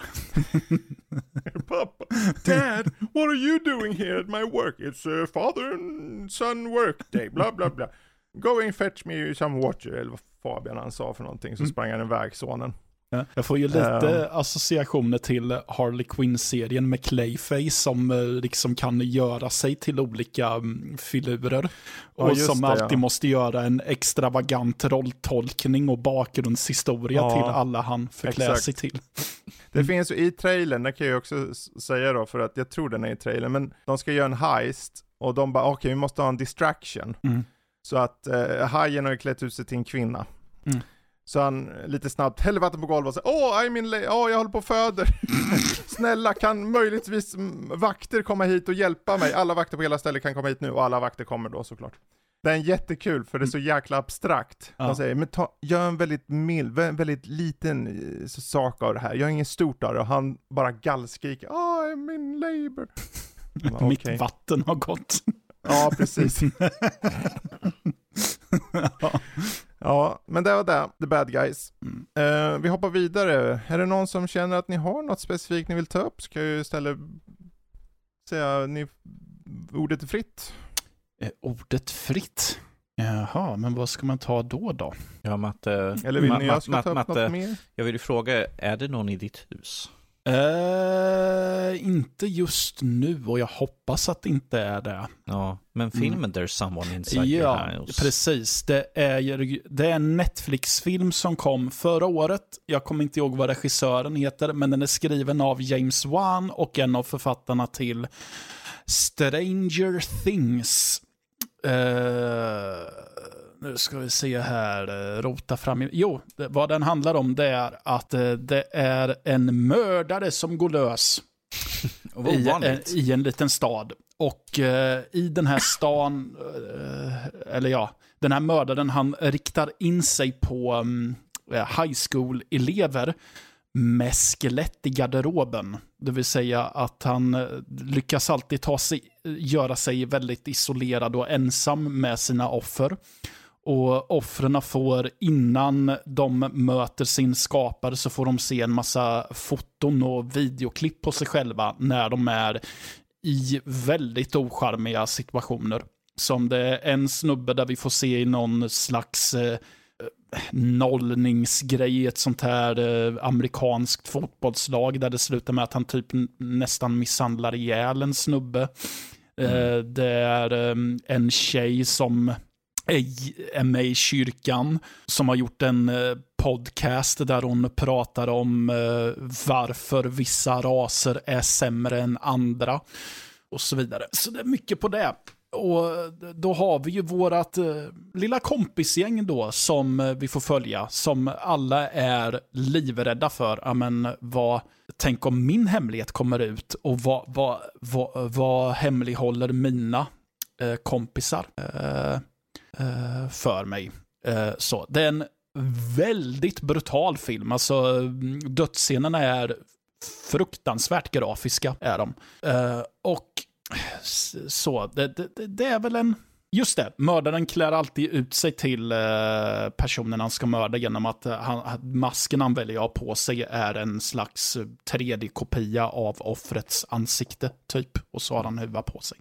Eh, så det är ju väldigt mycket en klassisk slasher egentligen det här. Jag tänkte säga det, det känns lite grann som jag vet vad du gjorde förra sommaren nästan. Eh, ja, det är väldigt så, väldigt... Um, den, klass, han, den, den, stilen av gamla skräckfilmer vi hade. Eh, exakt så, väldigt, ja men typ 90-talets slasher-variant ungefär. Mm. Uh, så, alltså den är... Den är, den är helt okej okay, den här. Alltså den är, den är helt klart sevärd och den är underhållande. Det, det, jag, det, det, problemet jag har är ju lite med konceptet det här att man ska eh, blotta ut en persons eh, hemlighet för hela skolan och hela samhället och så. För jag tänker att, eh, ja, men du dödar dem ju efter att du har avslöjat det här för allihopa, så de behöver ju liksom inte leva med skammen att eh, alla vet om det här, eftersom att ja, men de är ju döda nu när alla vet om det. Här, här är vi alla de här bilderna på Fredrik i negligé, men att vi har redan dödat honom så att han kan inte tycka att det är pinsamt. Inte för att han gör det, han, ja, tar, han tar dem frivilligt och lägger upp dem jag är stolt över mina negligébilder. Ja, för, för jag kände att för det finns ett avsnitt av uh, serien Black Mirror av uh, Charlie Booker. Mm.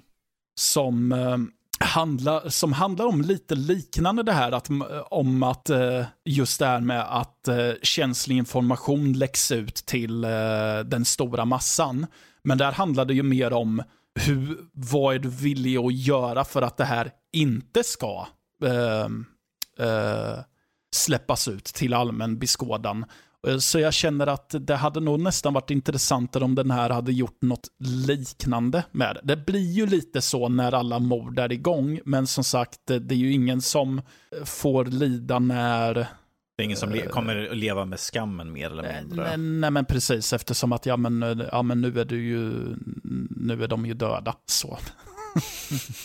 ja. så. Men sen så är det också, det är väl också intressant med vem de väljer att ha som mördare och vilket motiv han väljer att ha, för det är ett skitmotiv. Det brukar vara man med den typen av mördare. Men det, men det är också väldigt mycket poängen med att de, alltså det är filmens poäng med att de har valt den som eh, är skyldig om man säger så. Mm. Så det, det, är med flit som det är ett skitmotiv. Men ja, det är en, vill man ha lite skräckunderhållning på en och en halv timme någon kväll så tycker jag att den är, den är klart sevärd. Den är mm. välgjord och ganska välspelad. Ja. There's someone inside your house. Yes. Alltså, vart, vart kan man se den? Netflix. Netflix. Den, net, ett Netflix-original. Uh, mm -hmm. Bra. Eh, bra, ska vi gå till något annat original? Vad man tror? Vi har Crowns and Pawns. Fredrik, vi, vi tycker om att höra om sanddynor. Sand? Massa. Sa någon någonsin det? Anarkin, sand, what it, sand, it gets everywhere. Är det sant Fredrik? Kommer överallt. Det kommer överallt i Dune. För att inte tala om att det kryddar tillvaron mm. med andra saker. Nej, Nej, fy. Nej men Dune Spice Wars har ju jag kört. Uh, förvisso är det ju early access. Så man kan ju, det är ju inte klart än liksom. Men jag vet inte, det här spelet är lite av en, lite av ett unikum i det att det är, det är 4X men det är i realtid. 4X är ju i regel turbaserat. Um, så det är en slags märklig mix. De som körde de gamla Dune-spelen, de här ETS när det begav sig, kommer kanske ihåg att det var regioner. Man tog över en region och sen byggde du i regionen och så. Det har lite av den auran här. Du tar över över regioner, du scoutar med små ornithopters, eller hur man säger. Och sen så när du kommer över typ en sån här litet, en liten stad så kan du då först Allting är bara frågetecken först, så först måste du upptäcka det. Och när du har gjort det så tar du och skickar dit ett par mannar som tar över stan. Och sen så, det som finns i den regionen kan du ut, urvinna då, för du behöver resurser. Och självklart är den viktigaste resursen också, den som är svårast att hitta, är ju såklart spice då, den här kryddan som de har. För eh, precis som i, i böckerna och så, så måste man hela tiden skicka spice till kejsaren då. Mm. Um, och här har de gjort det som en tydlig spelmekanik, att vem som än är på planeten måste alla tillsammans, de måste på sin sida leverera spice eh, varje månad. Så det blir en grunddel i, i, eh, i spelmekaniken. I övrigt så är det att okay, varje region har kanske en resurs.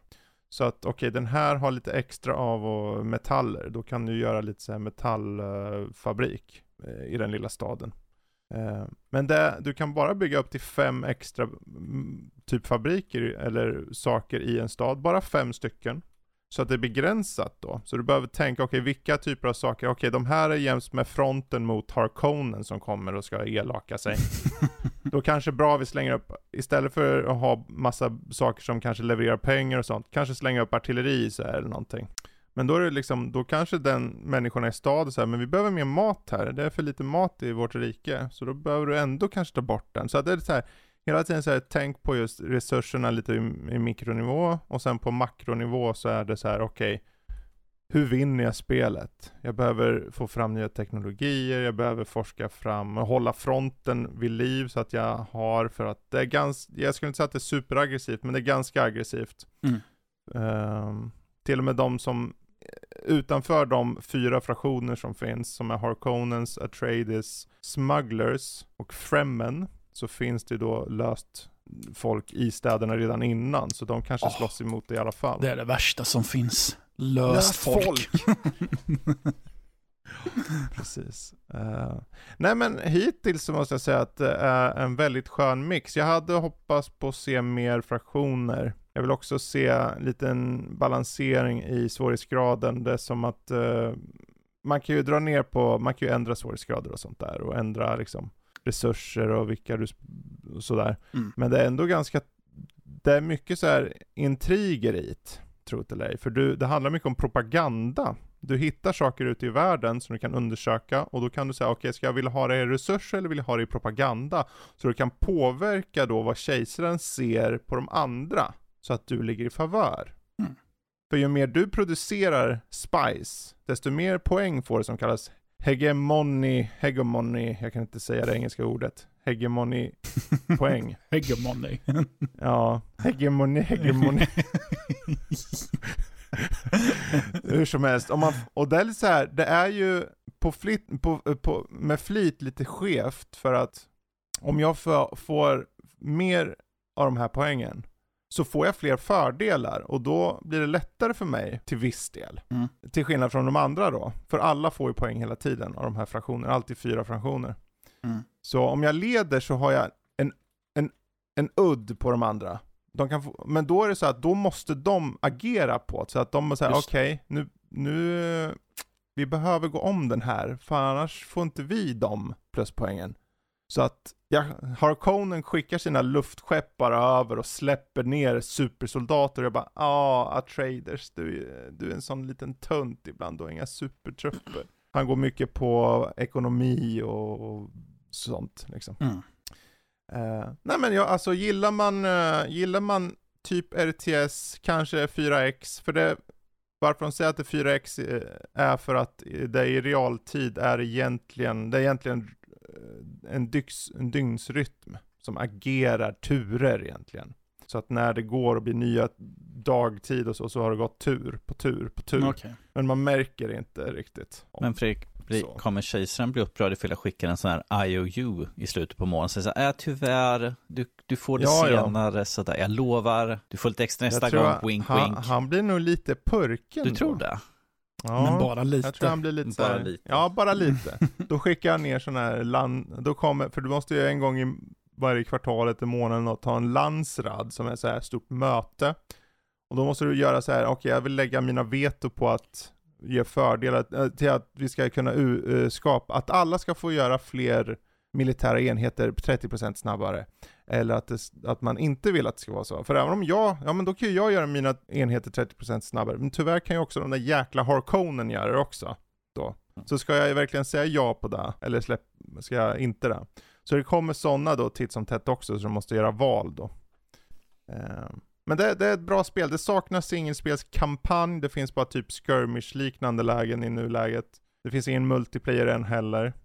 Uh, så det är lite barskrapat där. Men överlag för att vara en early access för typ 300 spänn så är det väldigt gediget och det är ganska snyggt och väldigt bra musik i. Det känns väldigt Dune. Mm. Tycker jag. Så det är lite tips där. Toppen. Dune, Spice Wars, mm. early access. Bra. Um, Ja men ska vi hoppa över till lite Crowns and Pawns, Kingdom of Deceit, som verkar vara lite mer peka och kanske? Ja, och inte bara så lite. Det här är ju väldigt mycket peka och klicka. Uh, ja. Eh, ett litet spel som eh, är inspirerat av eh, ett av mina favoritspel vid namn Broken Sword.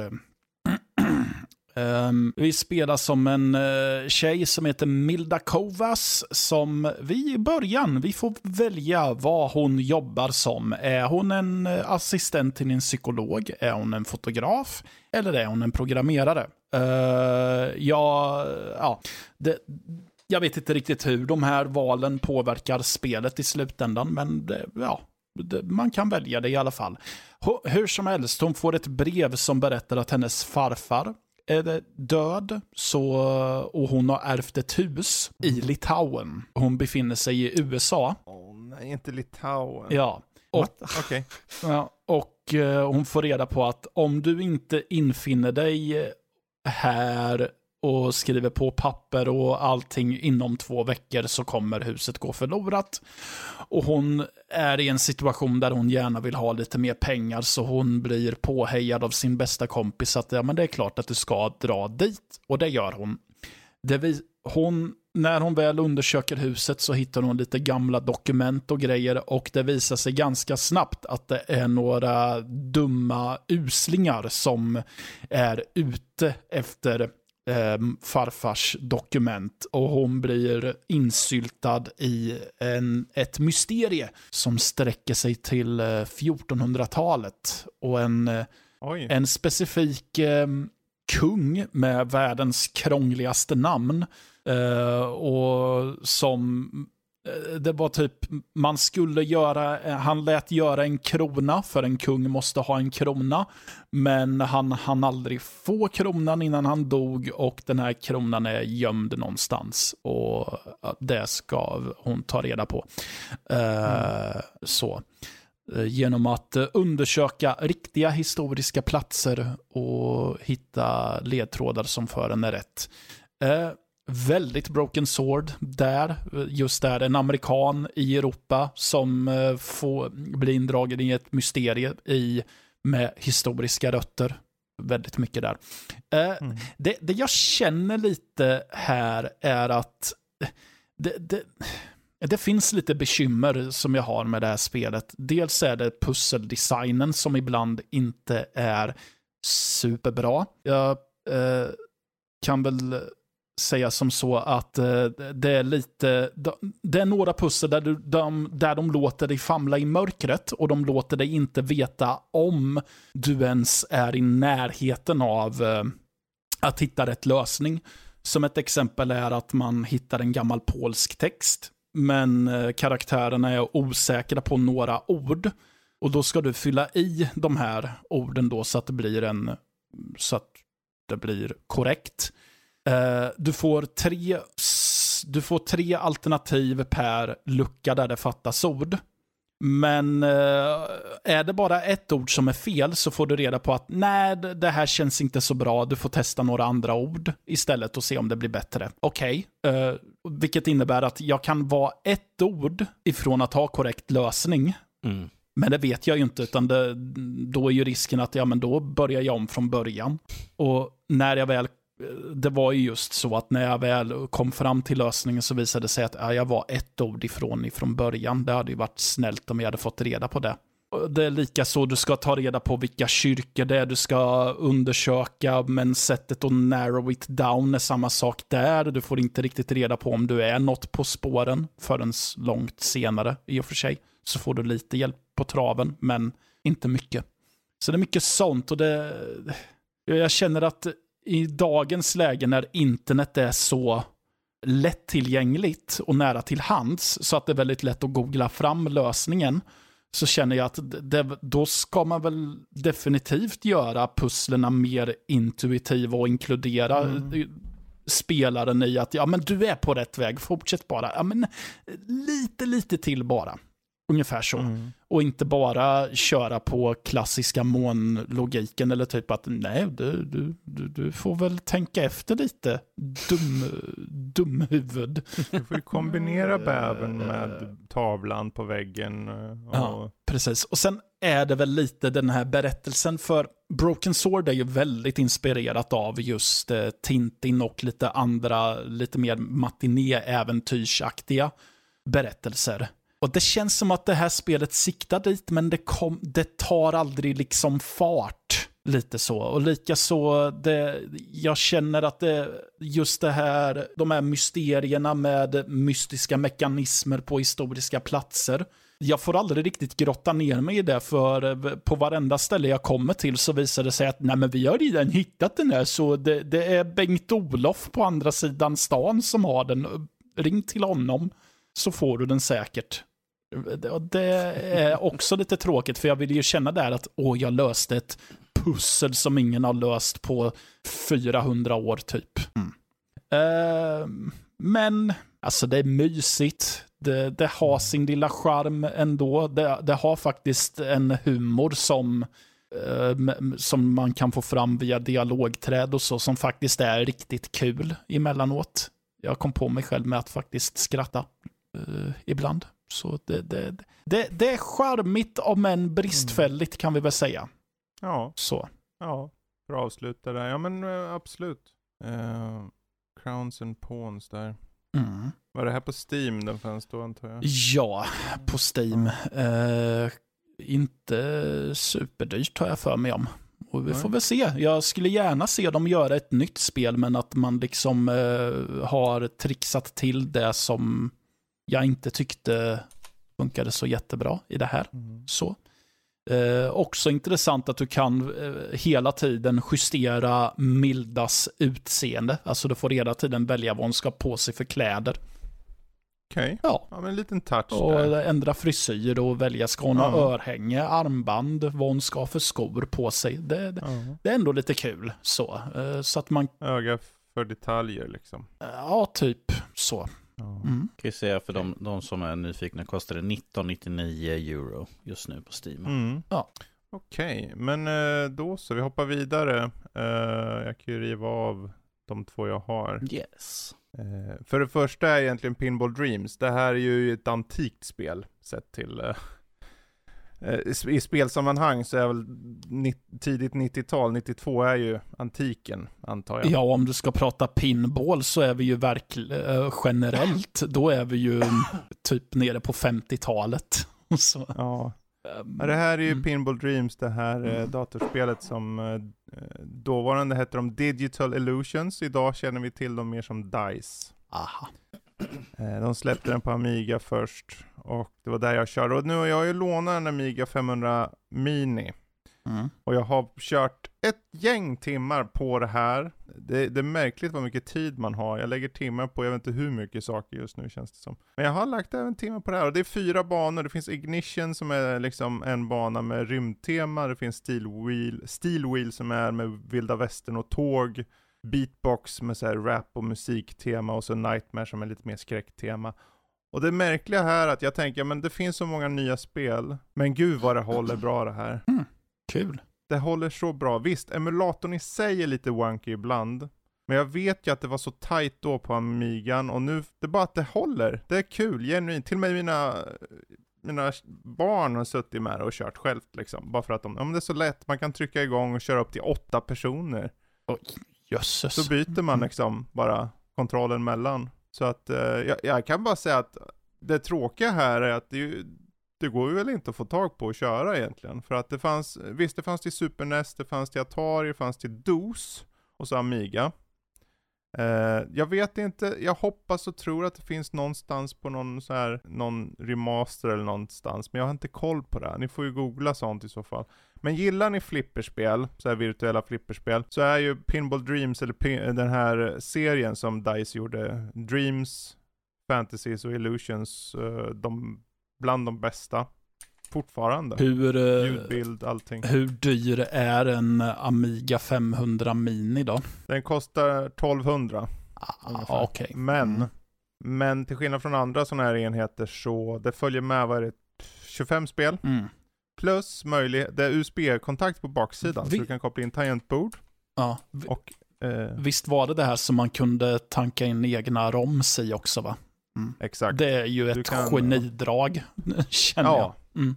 Så att eh, om man har tillgång till det så är det bara att plugga in Mm. och köra, vilket jag har gjort. Mm. Så, men Pinball Dreams, så hoppar vi vidare till den sista från min sida, är ju Songs of Conquest. Mm. Eh, Jag vet inte hur många som har kört uh, Heroes of Might and Magic när det begav sig. Jo då, det har jag gjort. mm, nu finns det en ny herre på täppan. Och det är fortfarande i early access. Och ändå känner jag att den, är- det är nog, för mig toppar det nog. För det, vad det är, det är ju turbaserat strategiäventyr. Där man liksom kombinerar RPG, eh, så här, taktiska strider och management av ett, om en förenklat, av ett kungarike liksom. Du har en hjälte som kallas Wielder som du går runt med. Du kan samla på dig arméer och vilket du vill för att när han hamnar i strid med någon då blir det turbaserad fight och då, då använder du de arméerna för att attackera motståndaren. Eh, utseendet är, jag vet inte riktigt, det är nog, det är märkligt, det har den här retroartade pixelutseendet Mm. eh, som man kan zooma in på. Och, och, och det är så detaljerat och så fylligt och frodigt. Ja. Jag vet inte, det, jag, kan, jag blir lite till med när jag ser grafiken in-game. Jag har ju streamat ut det, men jag tror inte det gör rättvisa, för när man kör det i 144 eller någonting och det är super crisp och följsamt som tusan, Mm. så känns det så, det känns så nice bara. Ehm, det är inte perfekt än, för jag tycker svårighetsgraderna i när du eh, slåss då i de här turbaserade striderna känns lite så här omaka ibland. Mm. Och då syftar jag främst på singelkampanjen. För singelkampanjen är en genuin berättelse. Det är nästan som rollspel, du träffar karaktärer, det blir dialoger, du zoomar kameran in på de här sprite-gubbarna förvisso. Och det är dialog och grejer. Men då, då ibland du bara, om nu du hör något från öster och så kommer in en stor riddare av så här ond riddare och börjar typ ha sönder alla hus och bara attackerar dig. Vilken... Och då måste du, och du klarar inte av det så du måste börja om, det här är på tredje kapitlet, då måste du börja om tredje kapitlet för okej men jag behöver göra det här, jag måste tänka ut strategin, för nu vet jag att han kommer komma efter x antal turns. Så först in, bygga upp ett slott, få arméer och vara redo. Mm. Kör du skirmish, som du också kan göra, alltså bara en så här en, en omgång bara, så kan du välja själv hur du vill sätta upp spelet, hur många AI-motståndare och sånt. De slåss ju sinsemellan också, om du tar upp flera. Eh, men det är hemligheter överallt. Det är små så här, och små så här lår, så här, men det här var den gamla nekrom, nekromanter, eh, mannen från Kryx och det här är hans lik och här hittar du en amulett som, och så ger den information och man bara, okej, hur tusen har de klämt in så mycket information i vad som är egentligen ett top-down turbaserat RPG-spel-ish. Jag vet inte, jag är imponerad. Mm. Jätteimponerad. Jag, jag såg ju dig köra, alltså när du började köra det här spelet. Mm. Och eh, det var ju mer eller mindre det här spela och lär sig. För att du kom ju till Mm. eh, den, en första riktigt större strid mer eller mindre. Där du var eh, en archer, en, en riddare och sen var det en riddare på häst. Eller ja, Precis. det är liksom ikonerna för, det är ju flera stycken, det var typ åtta stycken som var riddare på häst mer eller mindre. Det är bara att det syns en karaktär. Och där, Mm. du körde om, fick köra om massvis med gånger, för det var ju liksom inte att det fanns en att, ja ah, men ifall du gör så här, här, jag ska lära dig, för eh, innan de, de striderna du har haft innan så hade det varit liksom så här gör du för att göra de här stegen. Mm. Sen kom det dit, det liksom, för att komma vidare i spelet så måste du liksom använda och anpassa dig de saker som du har lärt Ja. dig. Så att du fick ju köra om Precis. tiotals gånger innan du fick till det där. Ja, exakt. Jag är inte så van vid den här typen av strid heller och det är betydligt mer taktiskt och du kan använda, eh, om det är höjda platåer då, Mm. så får du lite längre vi- räckvidd och liknande. Men det är ju så här, då förstod man efter ett tag, okej jag, vill, behöver, jag behöver förflytta mina eh, pilbågsnissar så långt bak som möjligt, för de kommer attackeras först, Mm. eh, för de eh, tar mindre stryk. Eh, jag behöver ha en tank längst fram, jag behöver tänka lite mer på placeringen så, och då har du inte så många olika för när du startar en fight så får du välja placering, men det är inte så många olika platser du kan välja mellan. Så det blir lite så här, okej men vad är då bra? I singelspelskampanjen, då hinner du inte riktigt bygga upp arméer heller. Om du kör skirmish, då kan du bara, ja men jag bygger mitt rike här och sen bara trycker du på E för en turn och bara låter resurserna flöda upp och sen bara manglar du arméer på din gubbe så att du har hur många arméer som helst. Sen bara går ut och manglar hela riket liksom. Mm. Det går inte i singelspelskampanjen, du behöver tänka mer där. Men det är också, då får du en berättelse och, i, i det och så. Eh, Och det finns flera karaktärer så du, du kan få olika liksom, Mm. berättelser. Eh, en kul detalj är att eh, mellansekvenserna Ja. Presenteras i animerade eh, typ filmer i form av sång. Ha. Så att eh, det är trubadurer som sjunger din berättelse framåt. Mm. Eh, vilket var en jättefin touch på ett övrigt väldigt fint spel. Det saknar ju då eh, egentligen fler fraktioner och liknande känner jag. Och sånt. Det, det saknar mycket egentligen, det är fortfarande early access. Men det är förvånansvärt komplett redan nu och, och snyggt och eh, musikaliskt. Uh, och fylligt. Och så mycket hemligheter. Så det, jag kan bara rekommendera det, om ni gillar den här Heroes of Might and Magic liknande upplägget. Uh, Songs of Conquest. Mm. Ja, jag rekommenderar det trots att det är early access. Ja, men jag har själv varit Så. sugen på om jag skulle testa det lite. Så, för jag Mm. tyckte att det såg intressant ut det jag såg av dig. Och då är det väl inte egentligen nödvändigtvis min typ av spel, men, Nej, men det ser eh, intriguing ut. eh, om man säger precis. så. Jag tror mycket hänger på de här striderna. Man behöver Ja. komma underfund med hur man ska få till dem. Ja, För mig var det nästan lite make or break där. För att jag kände mig, ah, men ska det vara så svårt? Jag, behöver bara, jag vill bara mosa. Man kan ta quick battle, det vill säga att de bara Mm. utifrån vad du har och vad motståndaren har för en- enheter bara gör slaget åt dig. ja. Men då förlorar du typ 90% av gångerna. Ja men så var det ju i, jag har för mig att det var så i gamla Heroes också, att du Ja, kunde okej. ta autobattle, men det är ju som du säger att typ i sju fall av tio så förlorade datorn striden Mm. åt dig. Precis, precis. Mm. Ja, men där har vi där i alla fall, Songs of Conquest. Ehm, bra, jag tänker vi tar nog och rundar av där på, på vad vi har spelat och sett faktiskt. Så går vi till den sista delen som är Q&A för podden. Det kom ju in lite frågor. Mm. Ehm, och eh, vi har Johan, John Levin. Eh, han skriver, hej podden, här är lite frågor. Vad är årets bästa film hittills? Vi tar den först så går vi vidare sen. Ja. Snabbt svar. Eh, Jag svarar Spider-Man, Spider-Man No Way Home, som jag såg i januari. den kom i fjol. Ja, men det, det, alltså, det- för de som har i år, eh, okej då, fine. Uh, The Batman Ja. blir det i så fall. Ja, The Batman säger jag också. Eh, jag säger nog The Northman. Mm, Ja. Spännande. Jag vill se den. Jag vill Mm. se den. Bra, näst, där, därefter skriver han, och vad exakt i spelen är svaga för, liksom i spelmoment. Eh, alltså sett till den där magin, ni vet när ni i stunden bara vet, detta är awesome.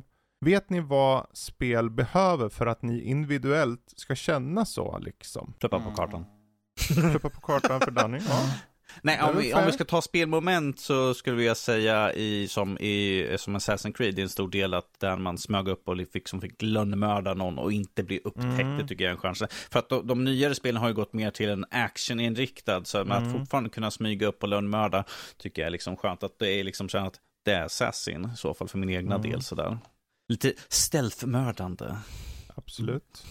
Uh, ja, för min egen del, det här är en svår fråga. Det ja. här, uh, magin, det, det, om jag försöker tänka ut, vad är det som, du vet när man hittar ett spel som man bara, om det här vill jag bara köra om, köra om. Jag tror det är levlande, det är den här, pro, att, att man ser att man får en progression om få, man får en belöning. Rick, jag tror att ditt fall har sett ut rätt ton när du gör dina sådana här uh, Tower Defense-spel. Du bara, ja. oh, nu har jag satt ut tonet. Men det, det, går ju ihop med det, för att där får jag alltid en belöning i det. Att jag ser, när jag ser att jag inte behöver lägga ut fler ton, då har jag redan klarat det.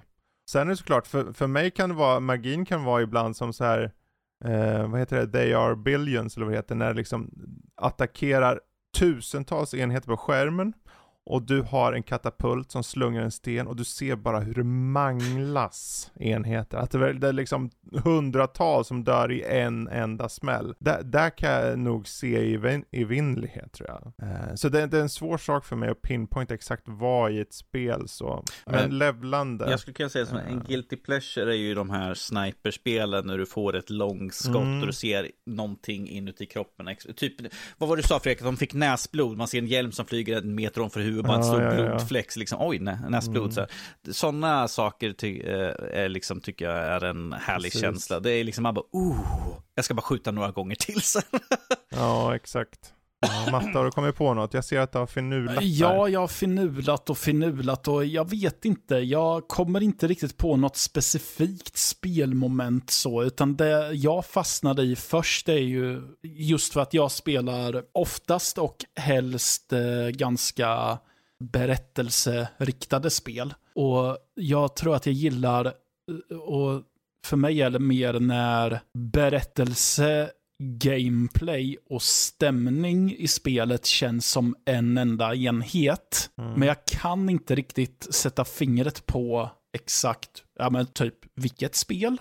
Men jag kan, in, och jag kan inte riktigt sätta fingret på, ja. Vilken beståndsdel i spelet? Ja, ja exakt så. Nej men som, uh, ja jag vet inte. Det är ju det att vi har ju, vi har ju ganska bred, brett vad gäller spelsmak så. Jag ja. tror inte vi bara gillar en typ av sak, som att Nej. det går att pinpointa att det exakt bara det här finns i ett spel så är det klart. Mm. Nej, men... Uh, för det kan vara olika beroende på olika typer av spel. Nej men som vi kan väl ta typ, uh, ja men säg Wasteland 3 till exempel. Mm. Där det, det, det, ja det är överdrivna karaktärer, det är överdrivna um, vapen och så, men det är också en överdriven värld mm. också. Och jag tycker att just den här, just det här gammeldags rollspels, är, gamla RPG-sättet att spela spelet på som gamla Fallout.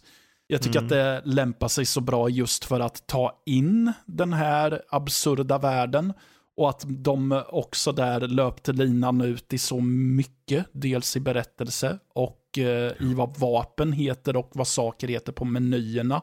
Mm. Och hur dialogen även är. Eh, det är också spännande att de år 2020, tror jag att det kom, eller om det var 2021.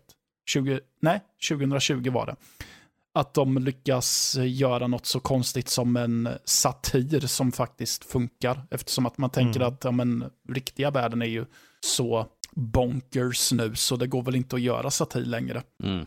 Ja. Men, eh, eller för den delen, eh, Inscription som just nästan har som en premiss, vad är det här för någonting? Mm. Och att man eh, och att de hela tiden jobbar på just det ifrågasättandet spelet genom att du tror, alltså, okej, okay, visst i grunden är det ett kortspel, men sen så visar det sig också att, ja, fast vi är så mycket, vi, vi har en hel del annat också. Just för att du ska ställa dig frågan, vad är det här för någonting? Är det här ett spel? Vad är ett spel egentligen? Vad ska mm. ett spel vara? Och det är väl just när, jag har säkert bara suttit och svamlat, men det är just Det kanske är just när jag ser vad... Ja. När, men när, när jag ser typ målsättningen med spelet kanske och hur man Ja. har inkorporerat sin, sin vision i alla beståndsdelar i spelet ungefär. Mm. Så, Ja, men det är väl bra, där har du ju någon form av pinpointing på vilket spelmoment ändå. ja, Ja. Mm. Ja men eh, intressant fråga. Ehm, vi hoppar vidare till en annan intressant fråga. Som Mm. var- jag blir nästan så här, ja men det här var en oväntad fråga på ett sätt. Mm. Viking Gamer skriver, spelar ni också Fifa innan ni kollar på viktiga matcher med era lag? Eller kanske NHL? Lite som terapi? Mm. Ehm, Snabbt svar. Jag skulle- Snabbt svar. ja. Tittar inte på sport. Och har ingen, har Mm. ingen lag, så nej.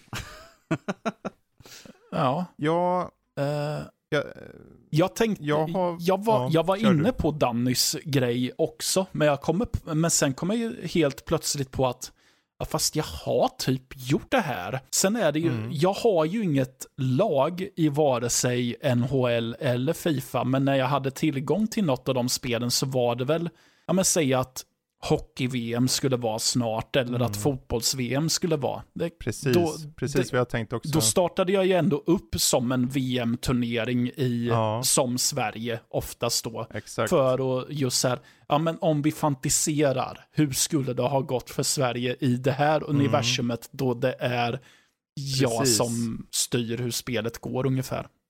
Ja, jag, jag, han skriver ju Fifa. Jag gjorde samma sak egentligen fast med ett spel som heter Sensible World of Soccer. Som Mm. var liksom ett uh, managementspel. Ja. Och då satte jag in alla lag som skulle vara med i ett VM det året. Mm. Och sen körde jag för att se, ja men kolla nu, så här långt skulle Sverige ha kommit. Nu råkar ju Sverige jämt vinna när jag körde som Sverige. Ja. Men just precis, precis som du, Mm. som att när, när det var VM igång, eller Mm. någonting, egentligen det mesta, då, då körde jag det och då blev det lite så här. nu skriver han innan ni kollar på viktiga matcher. Mm. Jag tänker då, men då vet man ju inte hur det går i den ver- ver- verkliga, och som terapi kanske man behöver det snarare efter om det har gått dåligt för att spela om. ja, exakt. så att man får ge dem det på nöten, Ja. liksom, med sitt favoritlag. Mm. Så att de kanske, de kanske förlorade i verkligheten, men i min lilla verklighet här i datorn eller i spelkonsoler, där vann de minsann. Ja, jag, måste vara, precis. jag, jag måste ha haft det tråkigaste svaret någonsin. Så. Nej, nej, tittar jag inte på. Ja, men du vet, eh, Men det- någon måste ju vara tråkig också, det är ju bara så. Ja, Precis, det hör mig till. Nej då. precis. Men det är ju, jag, just numera spelar jag inte Fifa, men eh, jag har spelat Fifa. Jag har definitivt spelat NHL. Jag Mm. föredrar, föredrar nog NHL. Mm. Eh, och titta, men jag tittar, jag, nu, jag vet inte om jag någonsin tittar på NHL riktigt. Jag tittar lite, gick på någon kanal när jag var yngre som jag inte hade tillgång till. Sen åkte jag till syrran och, "Åh, kolla de har NHL, åh det är på riktigt alltså. Jag tror det bara fanns i tv-spel. Gud Ja. vad du är gammal. Jag jag har för mig Mhm. att när jag var liten att fyran hade något program som typ mer summerade Ja. upp alla NHL-matcher Ja. som hade varit. Sen tror jag att det var någon gång senare då eh, jag visste om en kanal som visade NHL-matcher, men det var typ, men jag måste ju sitta uppe typ klockan tre eller fyra på Exakt. natten för att se allt. Med det sagt, jag följde förvisso ett lag Mm. i NHL och tyckte det var bra. De hade bra så här. jag såg Pittsburgh Vad heter det? Ja, Pittsburgh Penguins. Mm. Eh, men eh, jag, det var inte många matcher jag såg i, i live direkt. N- Nej, Jag tror jag aldrig såg en live faktiskt. Mm. Men eh, där har, det får räcka som svar känner jag. Det Ja. var ganska varierat och fint. En kul fråga ändå. Ja. Vi, det, det finns plats för Fifa och NHL och sånt.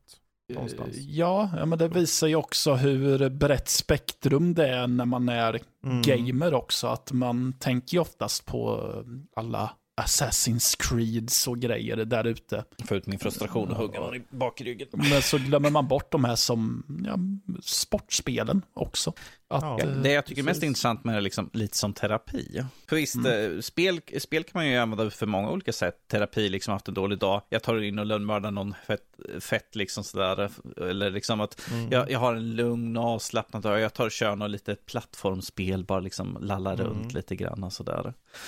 Precis. Jag tror för honom kanske, nu får du ursäkta om, vi, om jag misstolkar det, men att så här, du vet att man vill komma ner i nerverna kanske innan en viktig match. Så att Mm. du håller på ÖSK exempelvis. Mm. Jag vet inte vem som gör det. Men någon gör det och sen så liksom, man vet att det kanske inte kommer gå så bra. Så då kör du innan lite som en terapi kanske på, i, i, i, i Fifa eller något. Kanske. Mm. Ja, ja. Hur som helst, stort tack till frågorna där. Ja. Eh, Fortsätt att skriva bara i den här eh, chatten där, Q&A för podden. Mm. Eh, Det gör ni om ni skriver flera frågor under veckan som kommer, eller om ni, om, hur ni än gör. Så få, ta, tas det upp i den mån det går, helt enkelt. Och för att komma åt den här chatten så behöver ni såklart komma åt Discord och det gör ni genom att hoppa in på nordlivpodcast.se alternativt nördliv.se så finns det en Discord-ruta på höger sida med en liten connect-knapp. Tryck på den så hoppar ni rakt in. Och det gäller ju även den här veckans Discord-fråga som finns i omröstningar. Som var då, vilken eller vilka Sega Remake eller Remasters vill ni se komma? Shenmue. S där på slutet. Shenmue. Shenmue. En riktig, riktig ordentlig remake på skiten. Comic. Zone tror jag det heter. Ah, Okej. Comic Ja, det- Ja, men den, yes. eh, den frågan kommer i alla fall finnas där på Discord. Så hoppa med. Och är det så att ni vill ha mer av oss, ni vet ju hur ni gör, hoppa in på nördliv.se, läs, eh, titta bilder på Matte och hans skägg och allt det där. Det finns på redaktionssidan. Och läs recensioner. Eh, och lyssna på Kultpodden kan man också göra, Mm. såklart. Bra, men vet ni vad? Då börjar vi äntligen ta och runda av här. Jag eh, får tacka Danny och Matte. Tack själv, Lille Olsson. Eh, Tack, tack. och tack till er som lyssnar. Mm. Jättestort tack till er. Mm. Så får ni säga adjö. Adjö. Toodaloo. Hej då.